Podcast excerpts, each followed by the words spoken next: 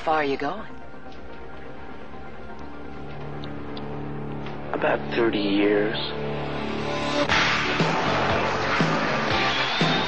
In this week's episode, 10 years, baby. Yeah. 10 years of this podcast.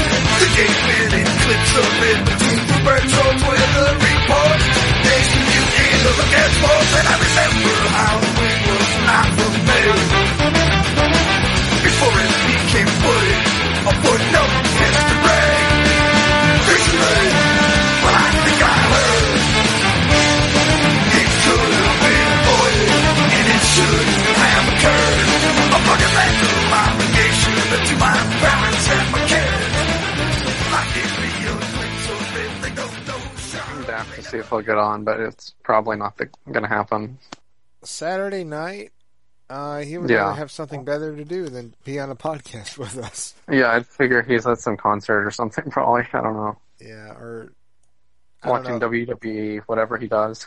Yeah, that's true. Um, so important question for podcast etiquette: Are you wearing pants? Because I'm wearing Yeah. pants. In case the mic were to fall halfway and people could hear the mic hitting our junk without pants on, we do not want a Vic Mignogna event on this podcast. yeah, I, I remember hearing about this Vic thing. Uh, he was like on a uh, some sort of video podcast with a bunch of women, and he like dropped the camera or something, and he wasn't wearing pants. it, it, it was the fact of um it I, we po- I don't I mean we post crap up in the chat I don't know why if you haven't seen it but like he was Oh, in the middle of seen a it, yeah. okay he was in the middle of a video call and it's supposed to be like these depending on who's saying the where the information is coming from on Twitter the you know their Twitter's like oh you know it's these right wing conservative anime fans he was talking to and then the camera so happened to just you know fall down and like you can clearly see that he's wearing like banana hammock underwear or whatever the heck. And the one that was having the, the biggest verbal cow about it is Amanda Winn-Lee. And people immediately, immediately called out her BS on her trying to act holier than thou and, you know, more morally superior to Vic when this is a woman at a con at Anime Central 99 took her top off and pretended to give a freaking cosplayer, uh, Pen Pen cosplayer, a, a, a blowjob in front of everybody in the crowd. They're just like, you know, I don't know, like she was. Anyways, it was it was pretty lewd for that for the standards back then, and it was at a con, so it was like you know no one cares. And, and one thing, it's like you know I don't care that she did it. It's in the past, but it was another thing where it's like you're trying to act better than a guy who's basically borderline senile and is 20 years away from being strolled in a, in a, in a you know wheelchair with his junk hanging out and not knowing what's going on.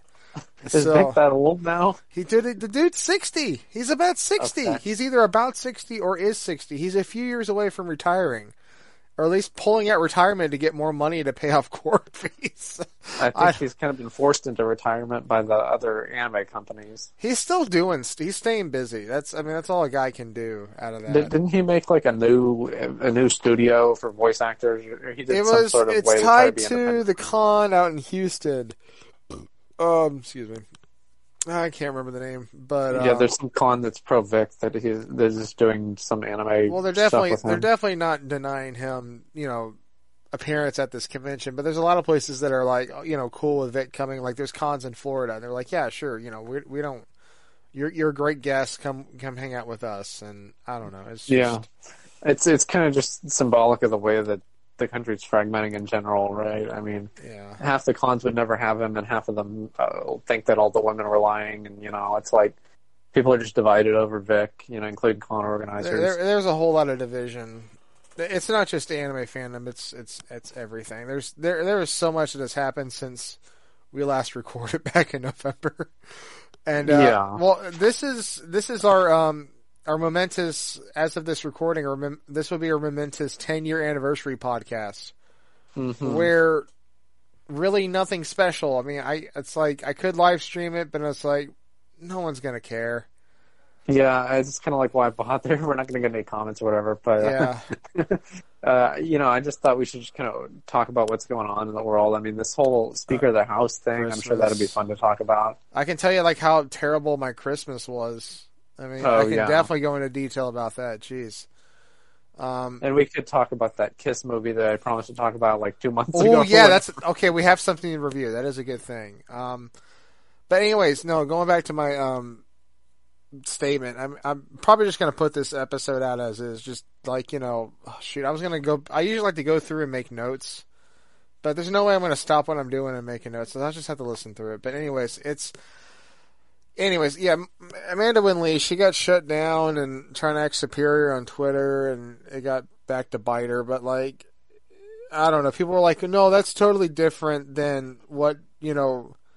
That doesn't. That's not the same thing as, as Vic being lewd and he's a predator. And I'm like, okay, there's. It, I kind of compare it to like, you've got, you know, say a dude's coming out of his car without his pants on, and he's just like, oh, you know, my, wearing my pants. And then you got the prostitute that's coming out of the dumpster giving a, a, guy in a, a penguin costume a blowjob, saying he's an immoral predator and needs to be arrested for being lewd. And that, that's just kind of like my analogy. Uh, maybe that's not the best one, but that just kind of sort of like how do how do I compare this to? I don't know. She's I, I feel like women who are prostitutes are kind of treated like uh, victims, even if what they're doing is illegal. Like we had this former prostitute that spoke at my university. She was randomly in some class. I don't even recall which class, and it was not relevant.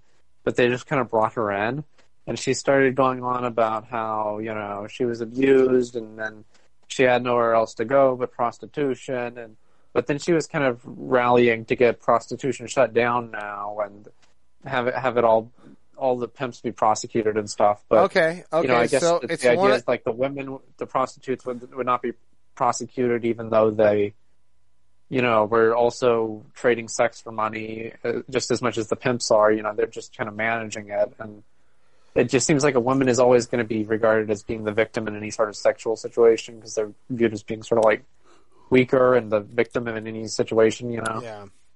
Well, I mean, with her being against prostitution, I mean, I, I I applaud that. I have no issue with that. But you know, trying to get rid of prostitution is is good luck to you because it's been around since I don't know.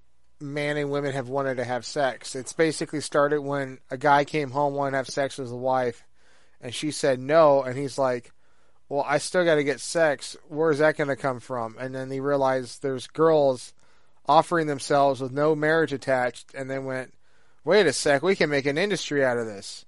Boom, prostitution. Yeah. I mean, it's I guess supply and demand. it's in demand the Bible. women Obviously, it's been going on for a very, very long time. Yeah. Women, and probably a lot yeah. of these incels go out and shoot people or whatever. If they had gone to a prostitute instead, they could have gotten out their sexual urges that way instead of like shooting women who won't go on dates with them or whatever I- they end up doing.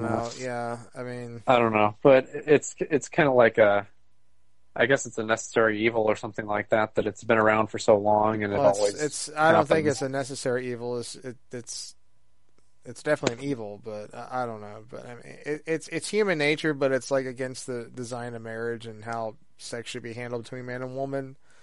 But Yeah, know, it's not I mean, ba- I mean, technically speaking, mildly. like people that are shacking up, is that a form of like? I mean, that's not really a prostitution because they're with one guy, but then once that breaks up, they're going to go to another guy. So then it's like, are you a hoe then? I mean, yeah, kind of. Both parties are really, but I don't know. It, it's that's a whole other discussion. so, um. Anyways, no, I just I just can't stand like we have record of you, and you never apologized for what you did in this video, and you regret the video coming out. But then you have the people that are defending her saying, "Oh no, it's not as bad as what Vic did," and I'm like. Vic is an old, becoming an old senile dude. Let's just, you know, it's like, okay, boomer, you know, just, anyway, that's my thoughts on that. So uh, I think probably people think that Vic was doing it on purpose, but I mean, it, it I just seemed like it was an accidental thing. Yeah, I don't know, but uh, no penguins were harmed or sexually assaulted on camera, so it's not the same thing. I mean, well, it's not even as bad as what Amanda Lindley did.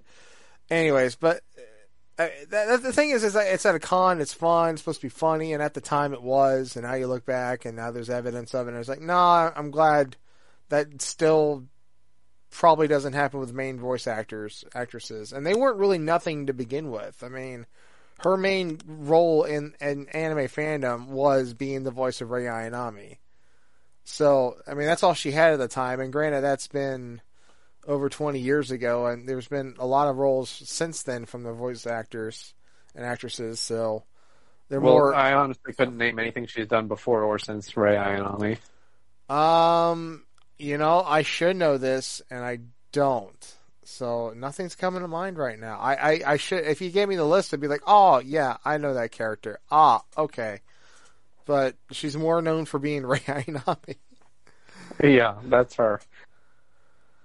Anyway, so that was just getting that off my chest. On we're getting we're saying a lot of stuff. This is what our podcast is here for to say a lot of stuff that only we care about. Um, okay, so top hit up topics is obviously recently with the the whole Speaker of the House thing, but dude, I want to talk about that Kanye Kanye West on Alex Jones show.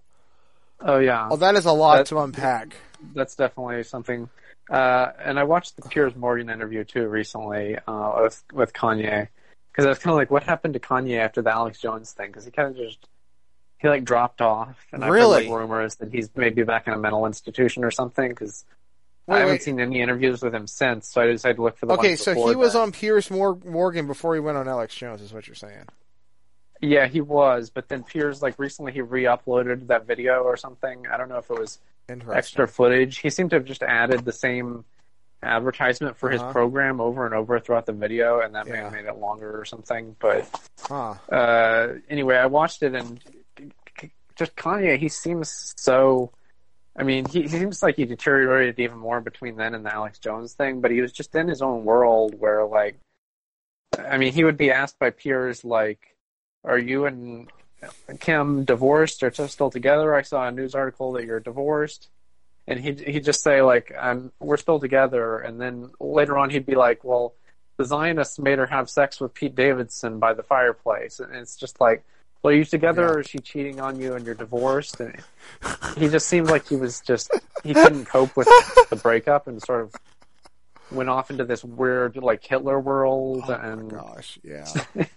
I don't know. He, he just seems to be going nuts. Uh, like even more than Alex Jones. Like he had to have this net, and then the- Even Alex didn't know how to handle him. That, that's saying something.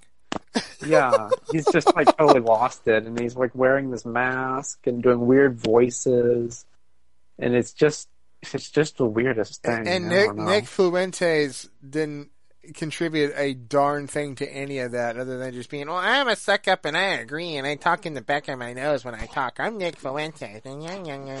It sounds like. Ghost's version of Nick Fuentes. I know, I try. Uh, yeah, he was not really very active, and neither was Milo. I mean, they pretty much Kanye just goes even and know, goes and goes. I didn't even know Milo was he gets angry. there. I, I know they call Laura Loomer, and that was like, I didn't know Milo was uh, was at that studio. Like I remember him saying absolutely nothing, He he just sat there the entire time. but He then he the got on- fired from He did the same thing on Tim Pool too. I watched the Tim Pool one. That one was pretty brief. They were there for like 20 minutes, and Kanye just kept going and going and going about how he hates the Jews, and then like eh, Tim Pool said something like, uh, you know. How can you say they like all the Jews are one person? You know, aren't there good Jews and bad Jews? And then Kanye just got up and left like immediately after that. Well, apparently, he got up and left, and stole like half the Oreos in the snack room or something on his way out. Yeah, I was like, yeah, I saw that. That was great. That I, I guess someone was there and like took a picture. "What are you, twelve? Of the of the like empty cookie jar or whatever. It's the bag of Oreos were gone. Like he, he left out of spite and take half your Oreos with you. I'm like, br- brother, are, are you like 12 now or something? Like that's the Well- crap I did when I was 12. he made some comment to the effect of like he's emotionally retarded at a certain phase of like as a teenager or something because when he started rapping people started doing everything for him and so he just kind of stayed Oh. a child and has been managed ever since and i That- just get the sense now that he's like just being managed by nick fuentes who calls himself hitler 2 3 and 4 and that this has resulted in you know him picking up on Now- this sort of hitler obsession now, now, yeah, does, does that make you think, oh, maybe Hitler was a good guy after all, because he's getting it from Nick Fuentes? Hmm. Uh, yeah, I mean that's like I don't know. The, know. the the whole thing is just Alex Jones kept trying to like to talk him down from the Hitler thing, and he kept going further and further with it. We'd be like, "There's a lot of things I love about Hitler," and all, yeah. all this I- kind I- of I'm gonna- kept. So the, a bit of a hot take because there is some stuff that I, I was like I could con- I can I can see Kanye's perspective. Doesn't mean I'm fully on board, but I can kind of see where he's trying to go. But um, I mean the whole thing with him being the whole like Christian thing of how he loves everybody. It's like uh, that. That's like the hippie Jesus talk. People they're like, oh Jesus. I'm like, okay, granted to a point on unconditional God's love, there is a limit, you know, before you're saved. There's there's the love of you know, he loves us enough where like he's giving people a chance to come to him and he you know, pursuing people for Christ or whatever and going after someone's heart. But in terms of like loving someone because of their actions and what they did, that is another thing. And I'll give it that at least I had, I had one guy tell me this about, you know, like the, you know, the, the the advancements of science that came out of World War II from Nazis because of all the human experiments they did on Jews, where they apparently advanced medic, me, you know, medicine and science by forty or fifty years just by doing all the uh, really barbaric crap they did to you know embalming Jew bodies that you would. They used to have a, a display of that at the Holocaust Museum in D.C., but they have since taken that down. And probably just understanding a whole lot of how the human body works through all these experimentations. And granted, you know, the cost of that is six plus million Jews and more people. But that's kind of like, well, you know, science came from that. We also have the NASA program and space travel and rockets because of how they threw rockets at London to blow up England. So there's the takeaway from every kind of negative action in, in that sense. It doesn't mean Yeah, that I, I mean, agree one with of the it, things but he said was that Hitler created the highway, and I think he was thinking of the autobahn, with it, which is the the yeah, street in Germany where you can go at any speed. yeah, And it, there, you know, there's some truth to the old cliche that Hitler made the trains run on time or whatever. mhm. And you know, you could go and say like, well, look at Hitler's artwork from before he became a dictator. Doesn't he have some talent in painting or something? You know, maybe there are a few good things you can say about the guy, but I mean, Kanye just kept saying like how much he loves him and how how awesome he thought the uniforms are, and just going on and on, gushing about him. It, I, mean, it just went way too far with it. let me it- let me. I'll say this: those are some incredibly catchy, eye-catchy uniforms, and look very more professional than say like American Grunt uniforms. I'm just saying those are not those are nice-looking uniforms. They just don't belong in that army, but that's beside the point. Um, I mean, the German art military has always been like had like fancy-looking uniforms and clothing. I mean, even back to like the SARS and the Empire, the German Empire or whatever. So it's they, they're very fashionable some people. They, they're not good at winning world carried over, like the eagle. They're not very good at winning world wars, but they are fashionable about going into them and starting them. So I'll give it that. Yeah, Alex was trying to talk him into saying like, okay, maybe you just like the clothing, yeah. but because you're like a fashion designer. And then he kept going on, and he'd be like, "Well, no, Hitler also invented the telephone," or you know, he'd just like throw in these random things on like the microphone or whatever it was that he said, which I don't think was even true. yeah. But maybe there's some scientist in Nazi Germany during that time who patented a new type of microphone. I mean, who knows?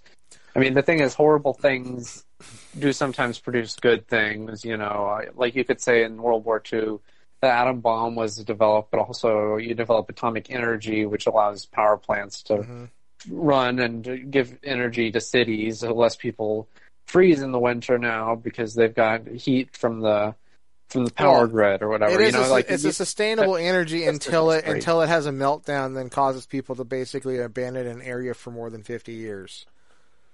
Yeah, I mean everything's got positives and negatives. and, Yes. you know, all of history is like people develop Yes. new ways to murder each other, and then some in some ways they can draw from that to make more positive developments too. You know, it's that that's just kind of like part of war and everything is Yeah. they invent new technologies like the airplane. You know, it was partially developed so that they could you know, bomb people in World War One, you know, and then they start using it for commercial flight. You know, that's kind of just hmm the way things go.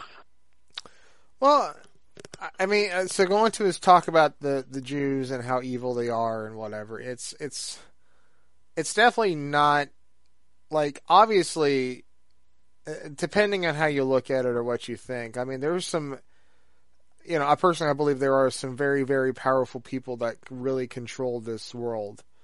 And the ones that have a lot of money just so happen to be Jewish or claim that they're Jewish or brought up as Jewish. And you so you get, for example, like George Soros or whatever, and I consider George Soros the probably one of the most evil people on the planet.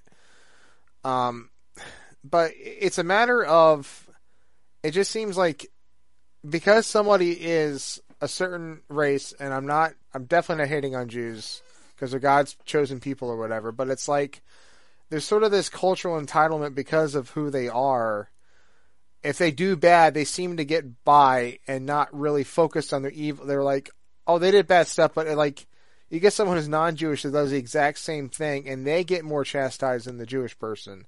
And to me, that is absolutely not correct. It doesn't matter what your upbringing is. If you're, you know, immoral or act immorally, you should be punished for it, depending on no matter what your background is. Instead of everyone trying to be a victim and being in these identity politics, and this is kind of what's hurt that. But it seems that you know he knows certain people in the media industry that are controlling everything, and there's a bit of an insight to that. And um, and honestly, like you know, Kanye knows some stuff, but he's also you know obviously crazy at the same time. So there's there's there's nuggets of truth in his crazy rhetoric that you have to kind of like stand back and take both sides of it and kind of filter it in and, and do some, you know, maybe he's on to something because it's sort of, if you look at it from a, a broad perspective, it, it really does make sense. Um, yeah, I do sympathize with Alex Jones in this situation though, because I mean, Alex Jones is historically he's called out Soros all the time. And Yeah. What he would say was, well, Soros was involved with the Holocaust because his family Oh pretended yeah, he wasn't Jewish, and uh, they participated in the confiscation of uh, property from Jews who had been sent to concentration camps. and he admitted to this too. This is And and then he plays the video of him on 60 Minutes where he says it was the happiest time of my life, yeah. which is a really damning statement. And it's kind of like, why was that I, making I, you happy? Is it? Um, yeah, and I'm like, what? What is the context of that? Of of seeing your own people being killed that way, and you were able to get out of it scot free by lying, which is a survival tactic, and it's like you can't blame George Soros for doing that. But um, Yeah, it's just, but the, question is like, why, why would he have not been like horrified and like f- afraid? Why would that make it? Why would you be happy during that time? It doesn't make any sense. Uh, which so maybe he cut that out of context because sometimes Alex Jones I does that I, kind I of thing. feel I feel like maybe part George that. Soros had a hot girlfriend at the time. Who knows? But you know, yeah, that, like- that's. I'm thinking like, okay, like some of it is like, how much of that is out of context per se? So but but yeah, I mean the thing is, uh, it's just like historically, Alex Jones. You know, sometimes he'll call out some some wealthy Jewish elite or something like the the Rothschilds would be the historic example that people would call out as being like an influential Jewish family that controlled some banks and they were involved in lending to both sides in wars in the 1800s and this sort of thing. Mhm. And, and and then you get called anti-Semitic if you point this out. And you know, sometimes there are absurd things said about the Rothschilds. Like Marjorie Taylor Greene infamously said that they have a space laser they use to ca- cause wildfires. And you know, they probably don't have a space laser that they use to cause wildfires. Even Lauren Boebert has, you know, called out Marjorie over that being kind of nonsense. Oh my But- gosh, those are the two. Uh, come on, these are two. These are two female congresswomen that um I really don't hold in high regard in terms of their opinions. And I know, I know we're sharing the same side as being conservative Republicans that like to have be posted with photos of our guns and shoot guns or whatever.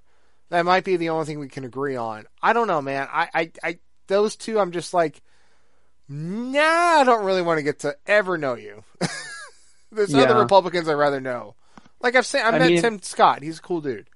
So For for I have to say for Boebert, I will give her credit that she was heavily involved in this whole revolt against McCarthy, and she stood her ground till the end. And at the end, she voted present just to allow the thing to, to finally come to an end. But Oh. uh, she never voted for him, uh, which only uh, five other people uh, voted present there at the end. And Marjorie, on the other hand, she was just backing Kevin McCarthy the whole time. And there are all these rumors about uh, what's going on. Does he have some dirt on her? Because it's known that she was like cheating on her husband with someone at the gym, and that she's just recently gotten divorced. And you know, maybe there's some scandal involving her uh, that that they're all sitting on. You know, this Ali Alexander guy claims he has evidence that she committed felonies that he's going to release, and Go, do it. I don't know. Do it. I want to see it, seems suspicious, but who knows? Yeah, you don't know how much of it's is, is talk or whatever. I mean, Yeah, there's so so much gossip in Washington. I mean, five years ago or seven years ago or whenever um, the Republicans took back the House and Boehner retired, uh, this Kevin McCarthy guy was was going to be Speaker before, and then he suddenly withdrew because there was a rumor he was having an affair with another congressman, congresswoman, mm, and um, then Paul Ryan took over instead, which did not turn out that well. But um, yeah, you know, n- now he came back, and I just couldn't believe that they brought him back out of the woodwork after all this time. oh McCarthy. and he was-? Uh, he was just like such a, you know, uh, he's just not very popular with the base, I guess. And so I thought they would have gone with Jim Jordan. I mean, especially since all the, The- people who are resisting the- in the first well, the two or one of second the round of voting were the- going for him. yeah, well, one of the two pipe dreams, and I was joking about this on another chat because they were bringing it up, and I was like, wait, what if we get Crenshaw to be Speaker of the House, and then basically, like somehow overthrow, you know, elect out Biden and and Harris, and he becomes president, which by in theory, he would be filling out the the uh, political narrative of Metal Gear Solid Two because they'd be filling the role of George Sears because George Sears had an eye patch just like Big Boss and also like Solidus Snake. So then, we, then from there we would get the Big Shell incident, even though we're more than a decade, be- like well past that, a decade and a half since the Big Shell incident in 2007. I am such a nerd. Anyways, but um, because I'm just like, oh, dude, it's just like Big Boss. I'm like, no, wait a sec. No, that's Solidus Snake, who's like representative in Texas. It all is coming together now. He just has to be speaker in order to be president, unless in two years he decides to run. And then at that time, it's and that if that's the case, it's like okay, is there any Republican other than maybe DeSantis I would care about? And I would, my vote would want to go to Crenshaw just to see what would happen if I, just to test my theory out. Because honestly, voting is a joke anyways. You know what? I am in, I am one of these people that thinks the whole system is rigged and has been since 2020. And the midterms, obviously all that, that crap show that happened too. Um, yeah, Yeah, we need to talk about the Arizona Oh. governor midterms the, Oh, with well, Kari Lake. okay, what the heck is up with freaking Doctor Oz losing that big of a draw? And the guy, the bald-headed dude that looks like a prison inmate, also looks like Akig uh, Aguille Delaz from D- Gundam 080. I made a con- I made a I made a comparison between Delaz and him. I'm like, those two look exactly the same, bald-headed and a goatee, and very sinister looking. So did Pennsylvania elect a Zeon like colonel? I mean IRL. I mean, come on now. Am I the only one that's seeing this? So we got we got Solidus Snake. I'm wanting to run for president, and we have a Zeon general that's run that's the governor or, or senator of uh, freaking Pennsylvania. yeah, who has to say, cancer I or was really something. surprised to see that Fetterman won. Uh, I that's mean, it. he he he had that debate performance where they asked him about fracking, and he was just like, I I I support f- fracking, and and I support it. And, and that was like all he could say. Yeah, I mean, that was kind of just like dude, it shows you that these proof of how debates are, his stroke was. these debates are the biggest jokes ever, and they've, they've gotten worse and worse. Like the big thing was, um, well, when Walker was going against War- Warlock or Warnock or whatever, and um, yeah, I, that's that's my family. That's, we call him. I got some people that kind of agree with that, anyways. But so like. Where he basically like full, had that his uh he's he's basically like an honorary deputy He's not a real cop, and he brings it out on the stage, and they're like, "You can't have a prop." He's like, "I'm just showing that it's a real badge," and then they find out it's not a real badge because he's an honorary deputy, and I'm just like, "This is a a crap show." And then he didn't he didn't if he got the same votes as he did, uh, Walker did, in the runoff in Georgia, he would have definitely beat Warlock or Warnock. Well, I don't care. Anyways, but that didn't happen. They got less votes, and Warnock still won. So it's just like yeah, nothing I mean, changed. He was behind in both rounds of the voting, but you know Yeah. the thing is, less people vote in the in the runoff because yeah, they don't have the other races. Uh, there were people They that were voting for much. Kemp, and then they also voted down ballot for um, Walker. Although some of them must have also voted for for Warnock though, because Kemp got a lot more votes than um, than Walker did. I mean, I think all these accusations from the women about him paying for abortions Yeah. and having out of wedlock kids and all these things uh, that that really hurt him. I think, and he just couldn't recover from that. yeah. And then the debate thing with him pulling out the badge, everybody was making fun of him over that, and you know, he he just wasn't very eloquent too. He, he's he's not like a lawyer or whatever. He's not, you know, he's a football player who's gotten hit on the head a lot of times basically. So it's kind of hard for him to. I mean, come on, really he, go he'll he'll fit he'll fit right in there with the rest of the senators in the in the circus we call our government. I mean, Yeah, I mean, I have to say, like when you compare him to to Fetterman, though, I mean, it's not like it's not like the Democrats are doing much better in terms of mentally their candidates. Yeah, I but mean, they're not this gonna- Fetterman but- guy, yeah. he's, he's had a stroke and he can barely communicate. yeah, but the Democrats aren't going to admit that Fetterman is like, you know, oh yeah, we probably shouldn't have him in office. They're they're going to, you know, oh no, let's let's redirect and focus on how bad Walker is. It's like, come on now. Yeah, I think at some point maybe he will just have to resign if he just can't handle the work, and his wife will take over or something. So what are you giving it about She's maybe a really out there two? a pack dog for him. Like whenever someone says he's not mentally capable of doing the job, she'll like say, "How can you be so ableist?" and you know all Oh this my kind of stuff. gosh, uh, ableist as in doing the job that he was that people elected, they so uh, quote unquote elected him for or voted him in. So Yeah, anyways, ableist isn't able to speak, able to vote, able to read the bills. more like an stuff. unableist because he's unable to do anything. Um, okay, so no, we got into that whole thing. So Arizona, tell me, talk, talk to me about your state. Why it's so messed up? Well, the, the whole situation was that basically on election day, we had all these new machines in Maricopa County, and I don't live in Maricopa County anymore, but you know I live near Maricopa County. I grew up in Maricopa County. right? It's it's the big city of Phoenix, you know, all the suburbs, and now the suburbs have gone so far out that yeah, you know I'm living out in Pinal County. But in Maricopa County, they had the audit, and that was because of the 2020 uh, election. It was so close, and they wanted to make sure that they had the right result, so they did an extra audit, and they didn't have confidence that the same people that counted them the first time would count it right the second time. So they they brought in an outside firm called the Cyber Ninjas.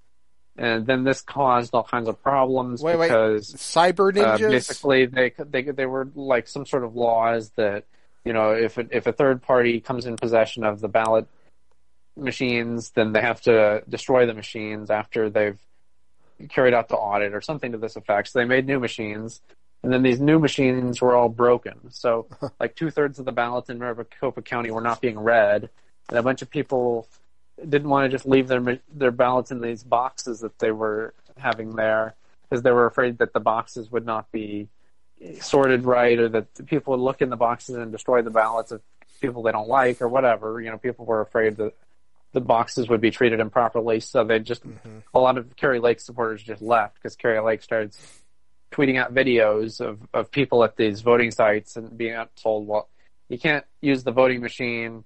You can t- tell us who you want to vote for, and we'll process it later. And A lot of people just thought this is fishy. It'll come back later. Some of them probably never came back, or you know. It, and this this went on for hours at like a ton of voting locations. Oh my god. And so I can just see why people would not accept that, you know. But it was treated as like an irrational conspiracy theory and everything by the media. But I mean, it was a weird situation. I mean, it's not how normal elections go that you have all the machines that break down. Yeah. And then the election turned out so close that there's a lot of doubt about it, and they had to go through all these court cases, just like 2020. Hmm. And then you also have to keep in mind the person that was the Arizona Secretary of State, which ran the election, was uh, Katie Hobbs, and then she was the one who was running for governor on the Democrat side. So Mhm. naturally, Kari Lake is going to say, "Well, like you, you ran the election in a way that would favor you." The same way that Stacey Abrams said the same thing to Brian Kemp when Kemp was Secretary of State of Georgia, because you know they just think, well, you know, they're going to use the machinery of the state in their favor, which I guess is a reasonable assumption because you know politicians act in their own interests, I guess, but Mhm. you know, it's just it's just a situation where it was just bound to be. I mean, I could tell you going in, Kari Lake was not going to accept that, and she didn't. And you know, it's it was a big thing, but you know, I, I can't really blame her for doing what she did and challenging it when it was that close, Mhm. and it was so much irregularities. Anyways, in two more years, we got the presidential election to, to worry about. Oh my gosh. Yeah, and I'm not con- confident that these machines are going to work any better in two No, years. I mean, yeah. have they fixed them at all? I don't know.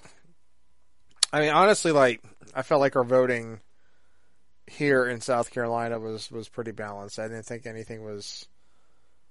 I think one county turned Democratic, and that was like the first time in like many, many, many years. And then you got Florida, that was basically all red for DeSantis.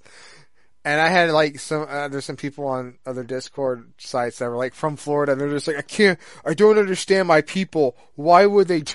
Like, there's just this utter meltdown, and I'm just like, you know, obviously loving it. Um, I was like, well, Yeah, probably people who 60-40. want like DeSantis, and they want to keep Florida like not turning into the other part.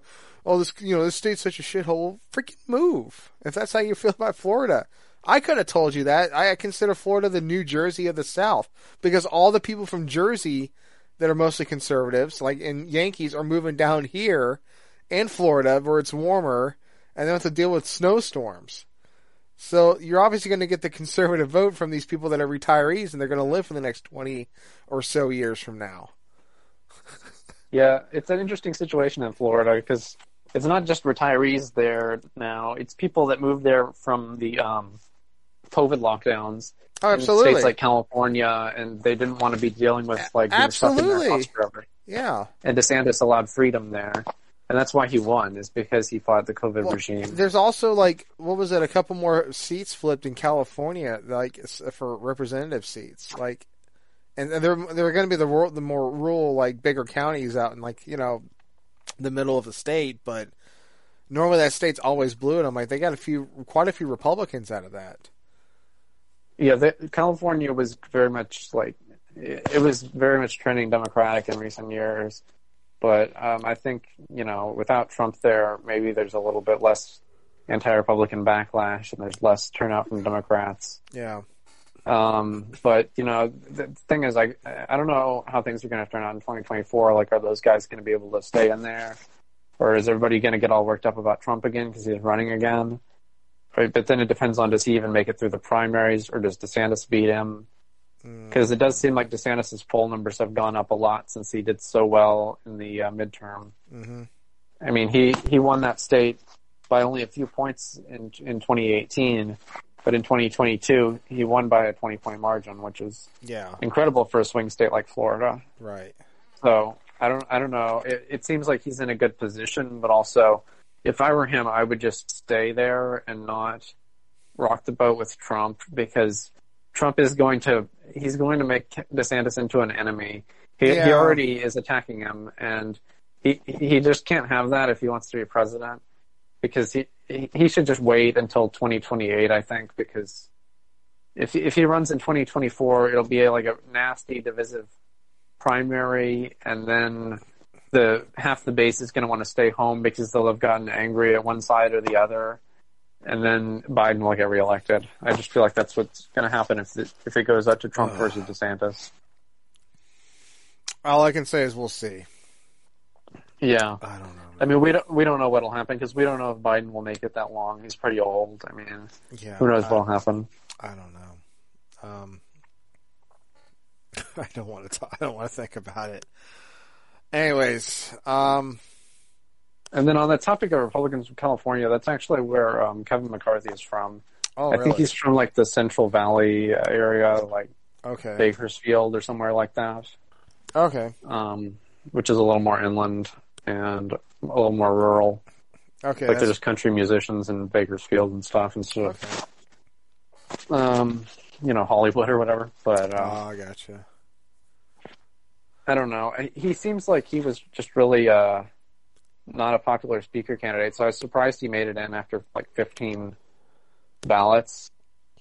I I mean, the the guy was just up there over and over and over with the exact same margin of of the 20 people voting against him over and over and over for days. And I was They went wondering, what like, fifteen rounds of this or something. yeah, 15 rounds, and it, it was only on like the last couple rounds that finally some of them defected, and it's not really clear why they switched all of a sudden. But I mean, the rumor is that he promised committee assignments to these people, and that these people were playing hardball to try to get, uh, Uh, you know, plush committee chairmanships and that kind of stuff. and then the, the the most amazing part of the night was that there there was like this this part where he was talking to Matt Gaetz, who was one of the main ringleaders against him, and uh, apparently he was probably promising Gaetz some sort of position. And then uh, this other guy from Alabama or something comes running in, and you can see he's like got his fist out, and he's like leaning over trying to get at Gaetz. And then another guy grabs him from behind Yeah, and like yeah, yeah. pulls him back, puts Yeah. his hand over his mouth, Yeah, yeah. Yanking on, on him to keep him back from fighting with Gaetz. Because apparently this guy wanted the the committee that that Gaetz was on. Uh, so you know, yeah, we, we are getting to like 1850s shit right before the Civil War. I mean, Yeah. because people were looking at these ballot totals of like, how, when when else did it take dozens of votes to get a speaker? And it was mainly in the period leading right up to the Civil War, which is the same period where people would pull out a cane and start walloping one another in the middle of a congressional debate. So it does seem like we're what was it like the last? Well, the last time this like happened, where it took forever to get a house, was like literally like in 1923. So it's we got to do a century tradition in this country where it takes for freaking ever to get a house, to, you know, to get a house representative is. And I saw, one of my buddies said he was looking at this. He's like, dude, I mean, our our founding fathers fought all the time. This is actually normal for them to be this way instead of like just sucking up. Oh, it's okay. Sure, you can be speaker of their house. It's okay. You know, they're just like actually fighting tooth and nail to get somewhere. So it's just like semi barbaric and, and it's it's entertaining in its own way. So I mean, the founding fathers would literally shoot one another. They'd have duels. Like that's yeah, how yeah, a lot of them yeah. died. I mean, we're not doing. I mean, aren't, aren't we glad that we're not? You know, well, okay. Most of them do not bring guns into the, the you know the repres you know the house or whatever. But then you got like, was it we're- or like Greene that wanted to bring their own pistols in or concealed concealed weapons? Yes, Boebert was doing that when she first got elected, Yeah, that was and it. she barely got reelected by like 500 votes or something because she just was always. I think she, I think she got a little bit more, but the other guy conceded, and like Politico like refused to call the race until like a week later. Yeah, it, it took a long time, and uh, but anyway, she did eventually get reelected after people thought she wouldn't. Yeah, But yeah, she she I, I feel like she's trying to be the new Sarah Palin. She is really out there for the attention. Oh man. And I don't know. I, I I think though that she's been pretty successful at not sticking her foot in her mouth quite as much as Marjorie does. I mean, she was smart enough to not go to uh, Nick Fuentes' political conference, which Marjorie did, and then Marjorie had to go out and denounce the guy and apologize and everything because of how how he how Fuentes appeared with Alex Jones and Kanye West at that Oh, infamous interview, and then right after that, uh, Fuentes starts calling her out and saying, just a week ago she wanted to meet with me and Kanye, and now she's now she's distancing herself. She's just an opportunist. I think that's true as well. I mean, all these people just want attention and yeah, good publicity for themselves. yeah. And I guess uh, I should also bring up the Arizona contention of the the people who are against McCarthy. Um, Mhm. So this kind of started when when Biggs put out an article on American Greatness about how all of his constituents were, uh, and I'm one of his constituents. Um, uh, you know, I contributed to him in the first the first primary one where he won by eight votes um, eight years ago. Yeah, yeah. and uh, you know I knew him from the you know the Ron Paul days. I knew this guy's very principled and very uh, you know adamant about uh, you know what he believes in, and I think I think he's been great. But um, he, he's also smart at avoiding doing the kind of stuff that Gosar does, where Gosar went to like the Fuentes conference and. Um, you know, Gosar often sticks his foot in his mouth. He put out the stupid uh, Attack on Titan. Yeah, going after AOC. And them. Yeah, that was funny. I and he got all his. it's funny. It, it, it, it's it's funny depending on uh, which side you, you agree. I mean, obviously, if you're to some people, it, it was highly offensive, and others, it's like this is too stupid. It, it, they, it's too stupid to even be a threat. I mean, it's a freaking cartoon. Like, come on. Yeah, and That's I the think a lot of the problems Gosar has is that this guy is old. He looks like a reanimated corpse the way his head swivels around, and he just looks like a, a grandpa who moves unnaturally. And I think his his his like staffers are uh uh kind of just taking So- advantage of his Well, I thought I. I thought you were going to say his staffers have like a remote control, like battery pack in the back of his skull, and are like basically like operating his movements with a smartphone or something behind him. yeah, he looks that way. Where he's like, you think he has like some sort of like metal joints that they're operating with a magnet from above or something to kind of Yeah, swivel him around like Pinocchio or something. You know, it's just the, just the way he tilts his head at these strange angles whenever he's talking. oh. It- it's just a little unnerving to watch. But, uh, um, but Gosar, he was one of the last holdouts. I think he gave he gave in to McCarthy a couple votes before the end. Uh, probably was promised some sort of um, committee sh- ships Mhm. b- back after he got them stripped from the Attack on Titan incident. hmm And but then then he kind of was videoed like running away because the other guys in his his group were like, "Why did you sell us out and vote for McCarthy?" Um, it was just also chaotic. I mean, one of the guys that was just sitting there during the Matt Gaetz confrontation was um, he st- he started like talking to the press or whatever, and and he's like. That that guy who lunged at Gaetz was a drunk redneck, and you shouldn't be you shouldn't be out here drinking in the middle of this speaker's vote, and you know, especially if you're a redneck. then it turns out this guy's behind the like roadkill amendment. It's just, it's just so much like redneck drama going on in, in like the speaker of the House debate. That's, Uh, that's some kick of the hill shit right there. Tell yeah. you what, man, you're gonna you're not gonna get my photo, man. You're just gonna go, you know, you're not gonna get my show up community. I tell you what, man, you're gonna, you can't just sell this over to Budweiser and you know, crack a Copenhagen. You just gotta, you know, just get in there and punch that guy right there, right there in the jaw. Yeah, boy. Uh, uh, but yeah, they, they had a couple other guys they tried to put up after Jim Jordan didn't want it. They had a um, a enormous black guy. I think he's said to be like uh, 275 pounds and seven feet tall or something. By the name of uh, Byron Donalds. yeah, yeah. Uh, he's only in his second term though, uh, from Florida. They Okay. tried to get him in there, but they just were stuck with the same 20 people voting over and over for the same people. And there's somebody I think called Kevin Hern they tried to put in. That didn't go anywhere. Yeah. Uh, and I guess eventually they realized that McCarthy was just not going to give up ever. And so they just, you know, made a deal to get It- some assignments. it's yeah, it's a matter of like if he can just keep getting in and, and voting, eventually people are going to just lose their will because and, and and say yes to him, and that's exactly what happened. So while we're all laughing at him, he was very resilient to be Speaker of the House, no matter what it took. And lo and behold, 15 tries is the magic war- magic number. Yeah, I mean there are people who are up there, and then they end up folding before they even get to a vote. Like when it comes to the Supreme Court, I remember uh, George Bush put up some woman. Um, I think it was. Um, I don't even remember her name, but Ann Coulter and some other people. Mhm. uh, you know, at Fox were like calling her not conservative enough, and Oh, Bush just had to withdraw her before there was even a vote.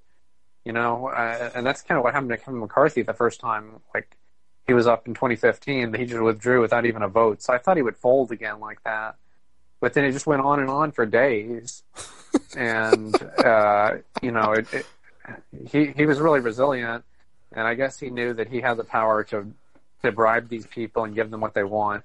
But then after the after the Matt Gaetz thing, I saw that he he went he made, he gave a comment like, "Yeah, Matt Gaetz is not getting the Armed Services Committee thing. Maybe he thought Gaetz would vote for him and not just vote president or something." But um, I think that these people are going to be stabbing themselves in the back from here on out. Even the people who made a deal, they're not necessarily going to honor the deal, and it's going to be it's going to be a very divided party. It's going to be an unproductive Congress where you can't pass anything because they have such a small margin. I mean, they have like a four vote margin in the in the House, and the Democrats have like a one or two vote margin in the Senate, Yeah. And that's even with um, this It's- other Arizona drama, Kyrsten Sinema, the Democrat. She's now left the party, so now it's kind of ambiguous. Like it's a kind of a 50-50 thing, but she's still caucusing with the Democrats. So it's just you know, she's she's somebody who does not always vote with them, and they're not going to be able to pass much anything. I bet there's going to be a lot of government shutdowns, a lot of uh, failures to raise the debt limit. I bet there's going to be some attempts to impeach Biden that probably don't go anywhere. That's definitely Or maybe that- they passed that- by it's one or one two of these votes. things. It's one of these things for like a lot of these. Some of the bills that people are worried about. Let's say, for example, like gun control and gun rights or whatever. Like those aren't gonna go anywhere, and that that's a good or bad thing because you know, granted, it's like they can't agree or disagree on how to pass these laws if they can't, you know, no one can, not one party can have the margin on on it.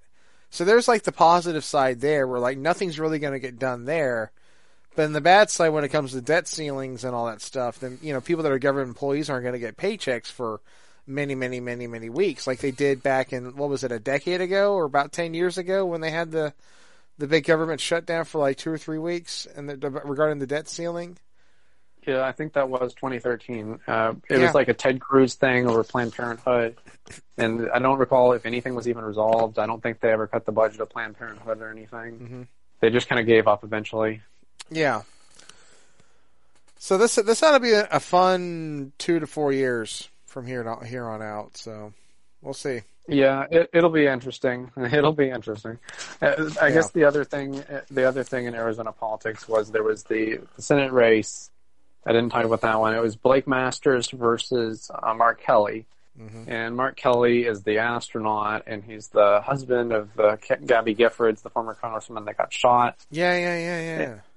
and he uh he's always in these you know he he was running a lot of commercials uh attacking Blake Masters because Masters pretty stupidly said at some sort of private event that got recorded that he wanted to privatize social security and basically if you're in a state with a bunch of retirees that's not going to go over well so I kind of had a feeling he was doomed after that but um you know there were some polls later on that showed that the Republicans might win as many as 53 seats. I mean, that was the prediction on uh, Real Clear Politics for the Senate, Yeah. and they ended up only keeping 49 seats.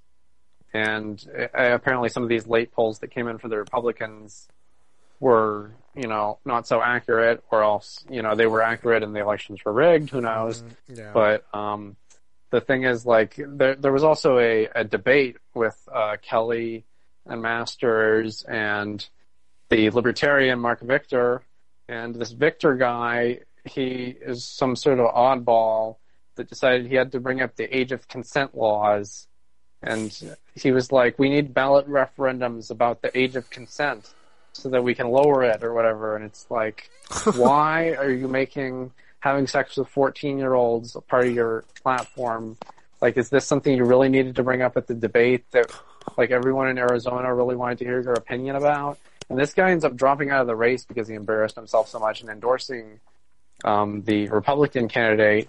But I don't know if that endorsement may have actually hurt him because Victor had such a bad reputation or what. But um, you know, the, the guy's name was still on the ballot, and people still ended up voting for him as well. so I don't know if they didn't know he dropped out or they just didn't like either candidate. But I mean, you're always going to have people that um, will just vote libertarian no matter what, even if the candidate's not on the ballot. You know, a couple percentage of Arizona does that. Yeah. I mean, one of my neighbors in um, the cul-de-sac I grew up in was a cop, and he would always just vote straight line libertarian. I can't. I, I don't know what else. I mean, I kind of I want I wanted to say what I wanted to say about the whole midterm stuff. Um, Did anything interesting happen in South Carolina? I mean, I figure kind of just Republicans want everything. there, oh yeah, I mean, like Tim, like Tim Scott beat the, you know, whoever was he was going against. I didn't even see any ads for them. Like he wiped the floor with them. Um, there's a local guy here, uh, by the name of um, oh my gosh, I can't think of his name, and he goes to my church. Anyways, but they were worried about him. Uh, he thought it was going to be a close race, and he wound up wiping the floor with the other contestant or whatever because they try to start crap here. Um, no, it, was. I mean, pretty much like the major cities voted blue or whatever, which is like Greenville, Columbia, Charleston, or whatever. Um, and of course, uh, well, Augusta is actually in, in Georgia, so that doesn't count. But I mean, it was it was about what I expected on who would you know who would get positions or whatever. So I really wasn't too worried. Oh, McCravy's the guy I'm thinking of. Yeah. Um, no, he's still got his. He's still the incumbent. Um, but he's like a county person. Yeah. Anyway- so, anyway, um, with regards to here, there uh, one other thing about Gosar, he usually is run uh, running against some Democrat that has no hope of winning, and the Democrat has a whole bunch of ads on TV with Gosar's siblings who start trashing him. Mhm. And they've been doing this for years, and eventually, I suppose they just gave up because in 2020 he won with a 69% of the vote, and uh, so I guess they were they realized, well, he, he's just going to keep winning. He's got a new district this time, and it's still very favorable to him. So they didn't even run anybody against him. But there were a couple close races here. There was Eli Crane, the Republican that won, and uh, he was actually one of the people who was voting against McCarthy. I think he may be in alliance with Biggs and Gosar on the right wing of the Arizona Republican Party, and um, Schweikert, who's been here a long time, used to be my congressman. Um, he keeps getting redistricted around, and he won in his new district, which was pretty close.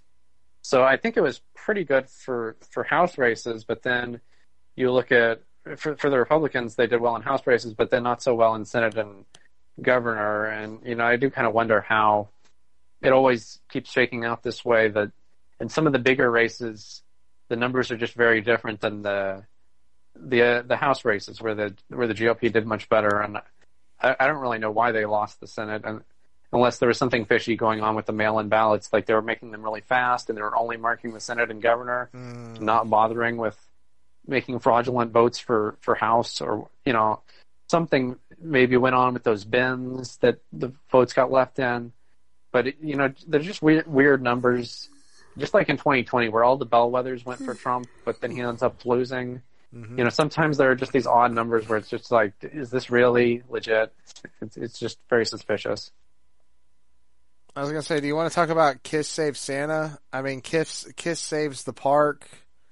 Kiss I- versus yeah, the sure. Phantom, or whatever I've the heck that movie. about that. Whatever that, that. that was a lot of fun though. It kind of reminds me of like Batman '66, where it's just so campy and Oh, ridiculous. The the uh. fire breathing effects and all the weirdness of like some of the characters just don't talk or they've been overdubbed. Well, definitely And- overdubbed, but like, so apparently the, the, the Kiss members, like Gene Simmons is like, they call him Demon or whatever, so then he, that's why he did all the growling noises. And he thought he was defective. Like, I guess that's what his, his, his, his stage name is supposed to represent. I, I don't know. I just, I, I don't know their actual like you know their Starman, and then the other two, and I can't even One of think them's of a cat or something, right? Yeah, I don't know all of their names or whatever. The, I mean, they're, they're like star names, you know. They they've kind of abandoned Exactly. the makeup and the code names a long time ago. At this point, I think in but- the '80s they gave up on that. Yeah.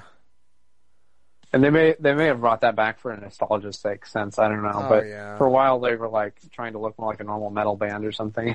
They did. And Yeah, I modernized. think they actually they kind of started it better when they did that too. That's just my, my opinion.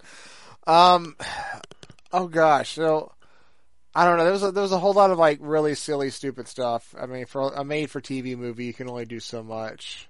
So the whole thing behind this is the fact that like it was funded by Hanna Barbera, and like he had it like it, it did it did poorly or something like that, or Yeah, I think it probably didn't do great on the ratings. Um, yeah, I noticed that this actually was aired like a month or two before the Star Wars Holiday Special. So it's just that period of like weird, awkward attempts to cash in on, you know, big hits Mhm. that, and then it doesn't always go over all that well because the people directing the TV thing don't really understand what made the sh- the original thing popular to begin with. So they kind of like tried to include some concert footage here to appeal to Kiss fans, but then they added all this like nonsensical like amusement park stuff and these bizarre kind of Batman style fight scenes, and uh, and then it's sort of like an El Santo type situation where the police kind of walk up to them and want their help fighting some sort of bad guys yeah, even though they're not policemen or whatever, and it's just it's just a real Yeah, yeah, they're they're strange mix of freaking they're freaking park security or something, and they're like, "Kiss, you need to help save our park," and they're like on these like, all of them are sitting on these those lifeguard benches by their pool, and I'm like, I mean, the rock stars, I guess they could have that, but that doesn't make any sense. Like, well, why would you? And there's like no girls there, and I'm like, okay, this is obviously is not realistic. So yeah. they're just a bunch like four dudes sitting by themselves. It, it, feels like it's very Metalocalypse in a way. like the girl, the girls don't stay there indefinitely. They only come like once a week or something, and then the rest of the time it's just them four just doing stuff. Um, like sitting on top of lifeguard benches, having a conversation on how to save the park or whatever. Or like, because I thought like Gene, no, Gene Simmons and the gang got cloned or whatever and then they, they, it's the real rock group fighting the clone group on stage in front of everybody, and then everyone's like, "This is the best rock concert ever." What what gets me, what sticks out, was like the, the professor guy that's making all these android animatronic people that are based off real people, because it involves like this girl and her boyfriend, and the boyfriend disappears, and then she sees him again. He's like a robot or something, and it's the fact that like he's doing all this like underground in the park or whatever, and then like one of the like the co people or whoever like you know help build the park, they drive out like you know on the golf cart all the way out in the middle of the parking lot where the concert is, for the one guy to tell the scientist guy he's he's fired, and you need to leave immediately, which he doesn't.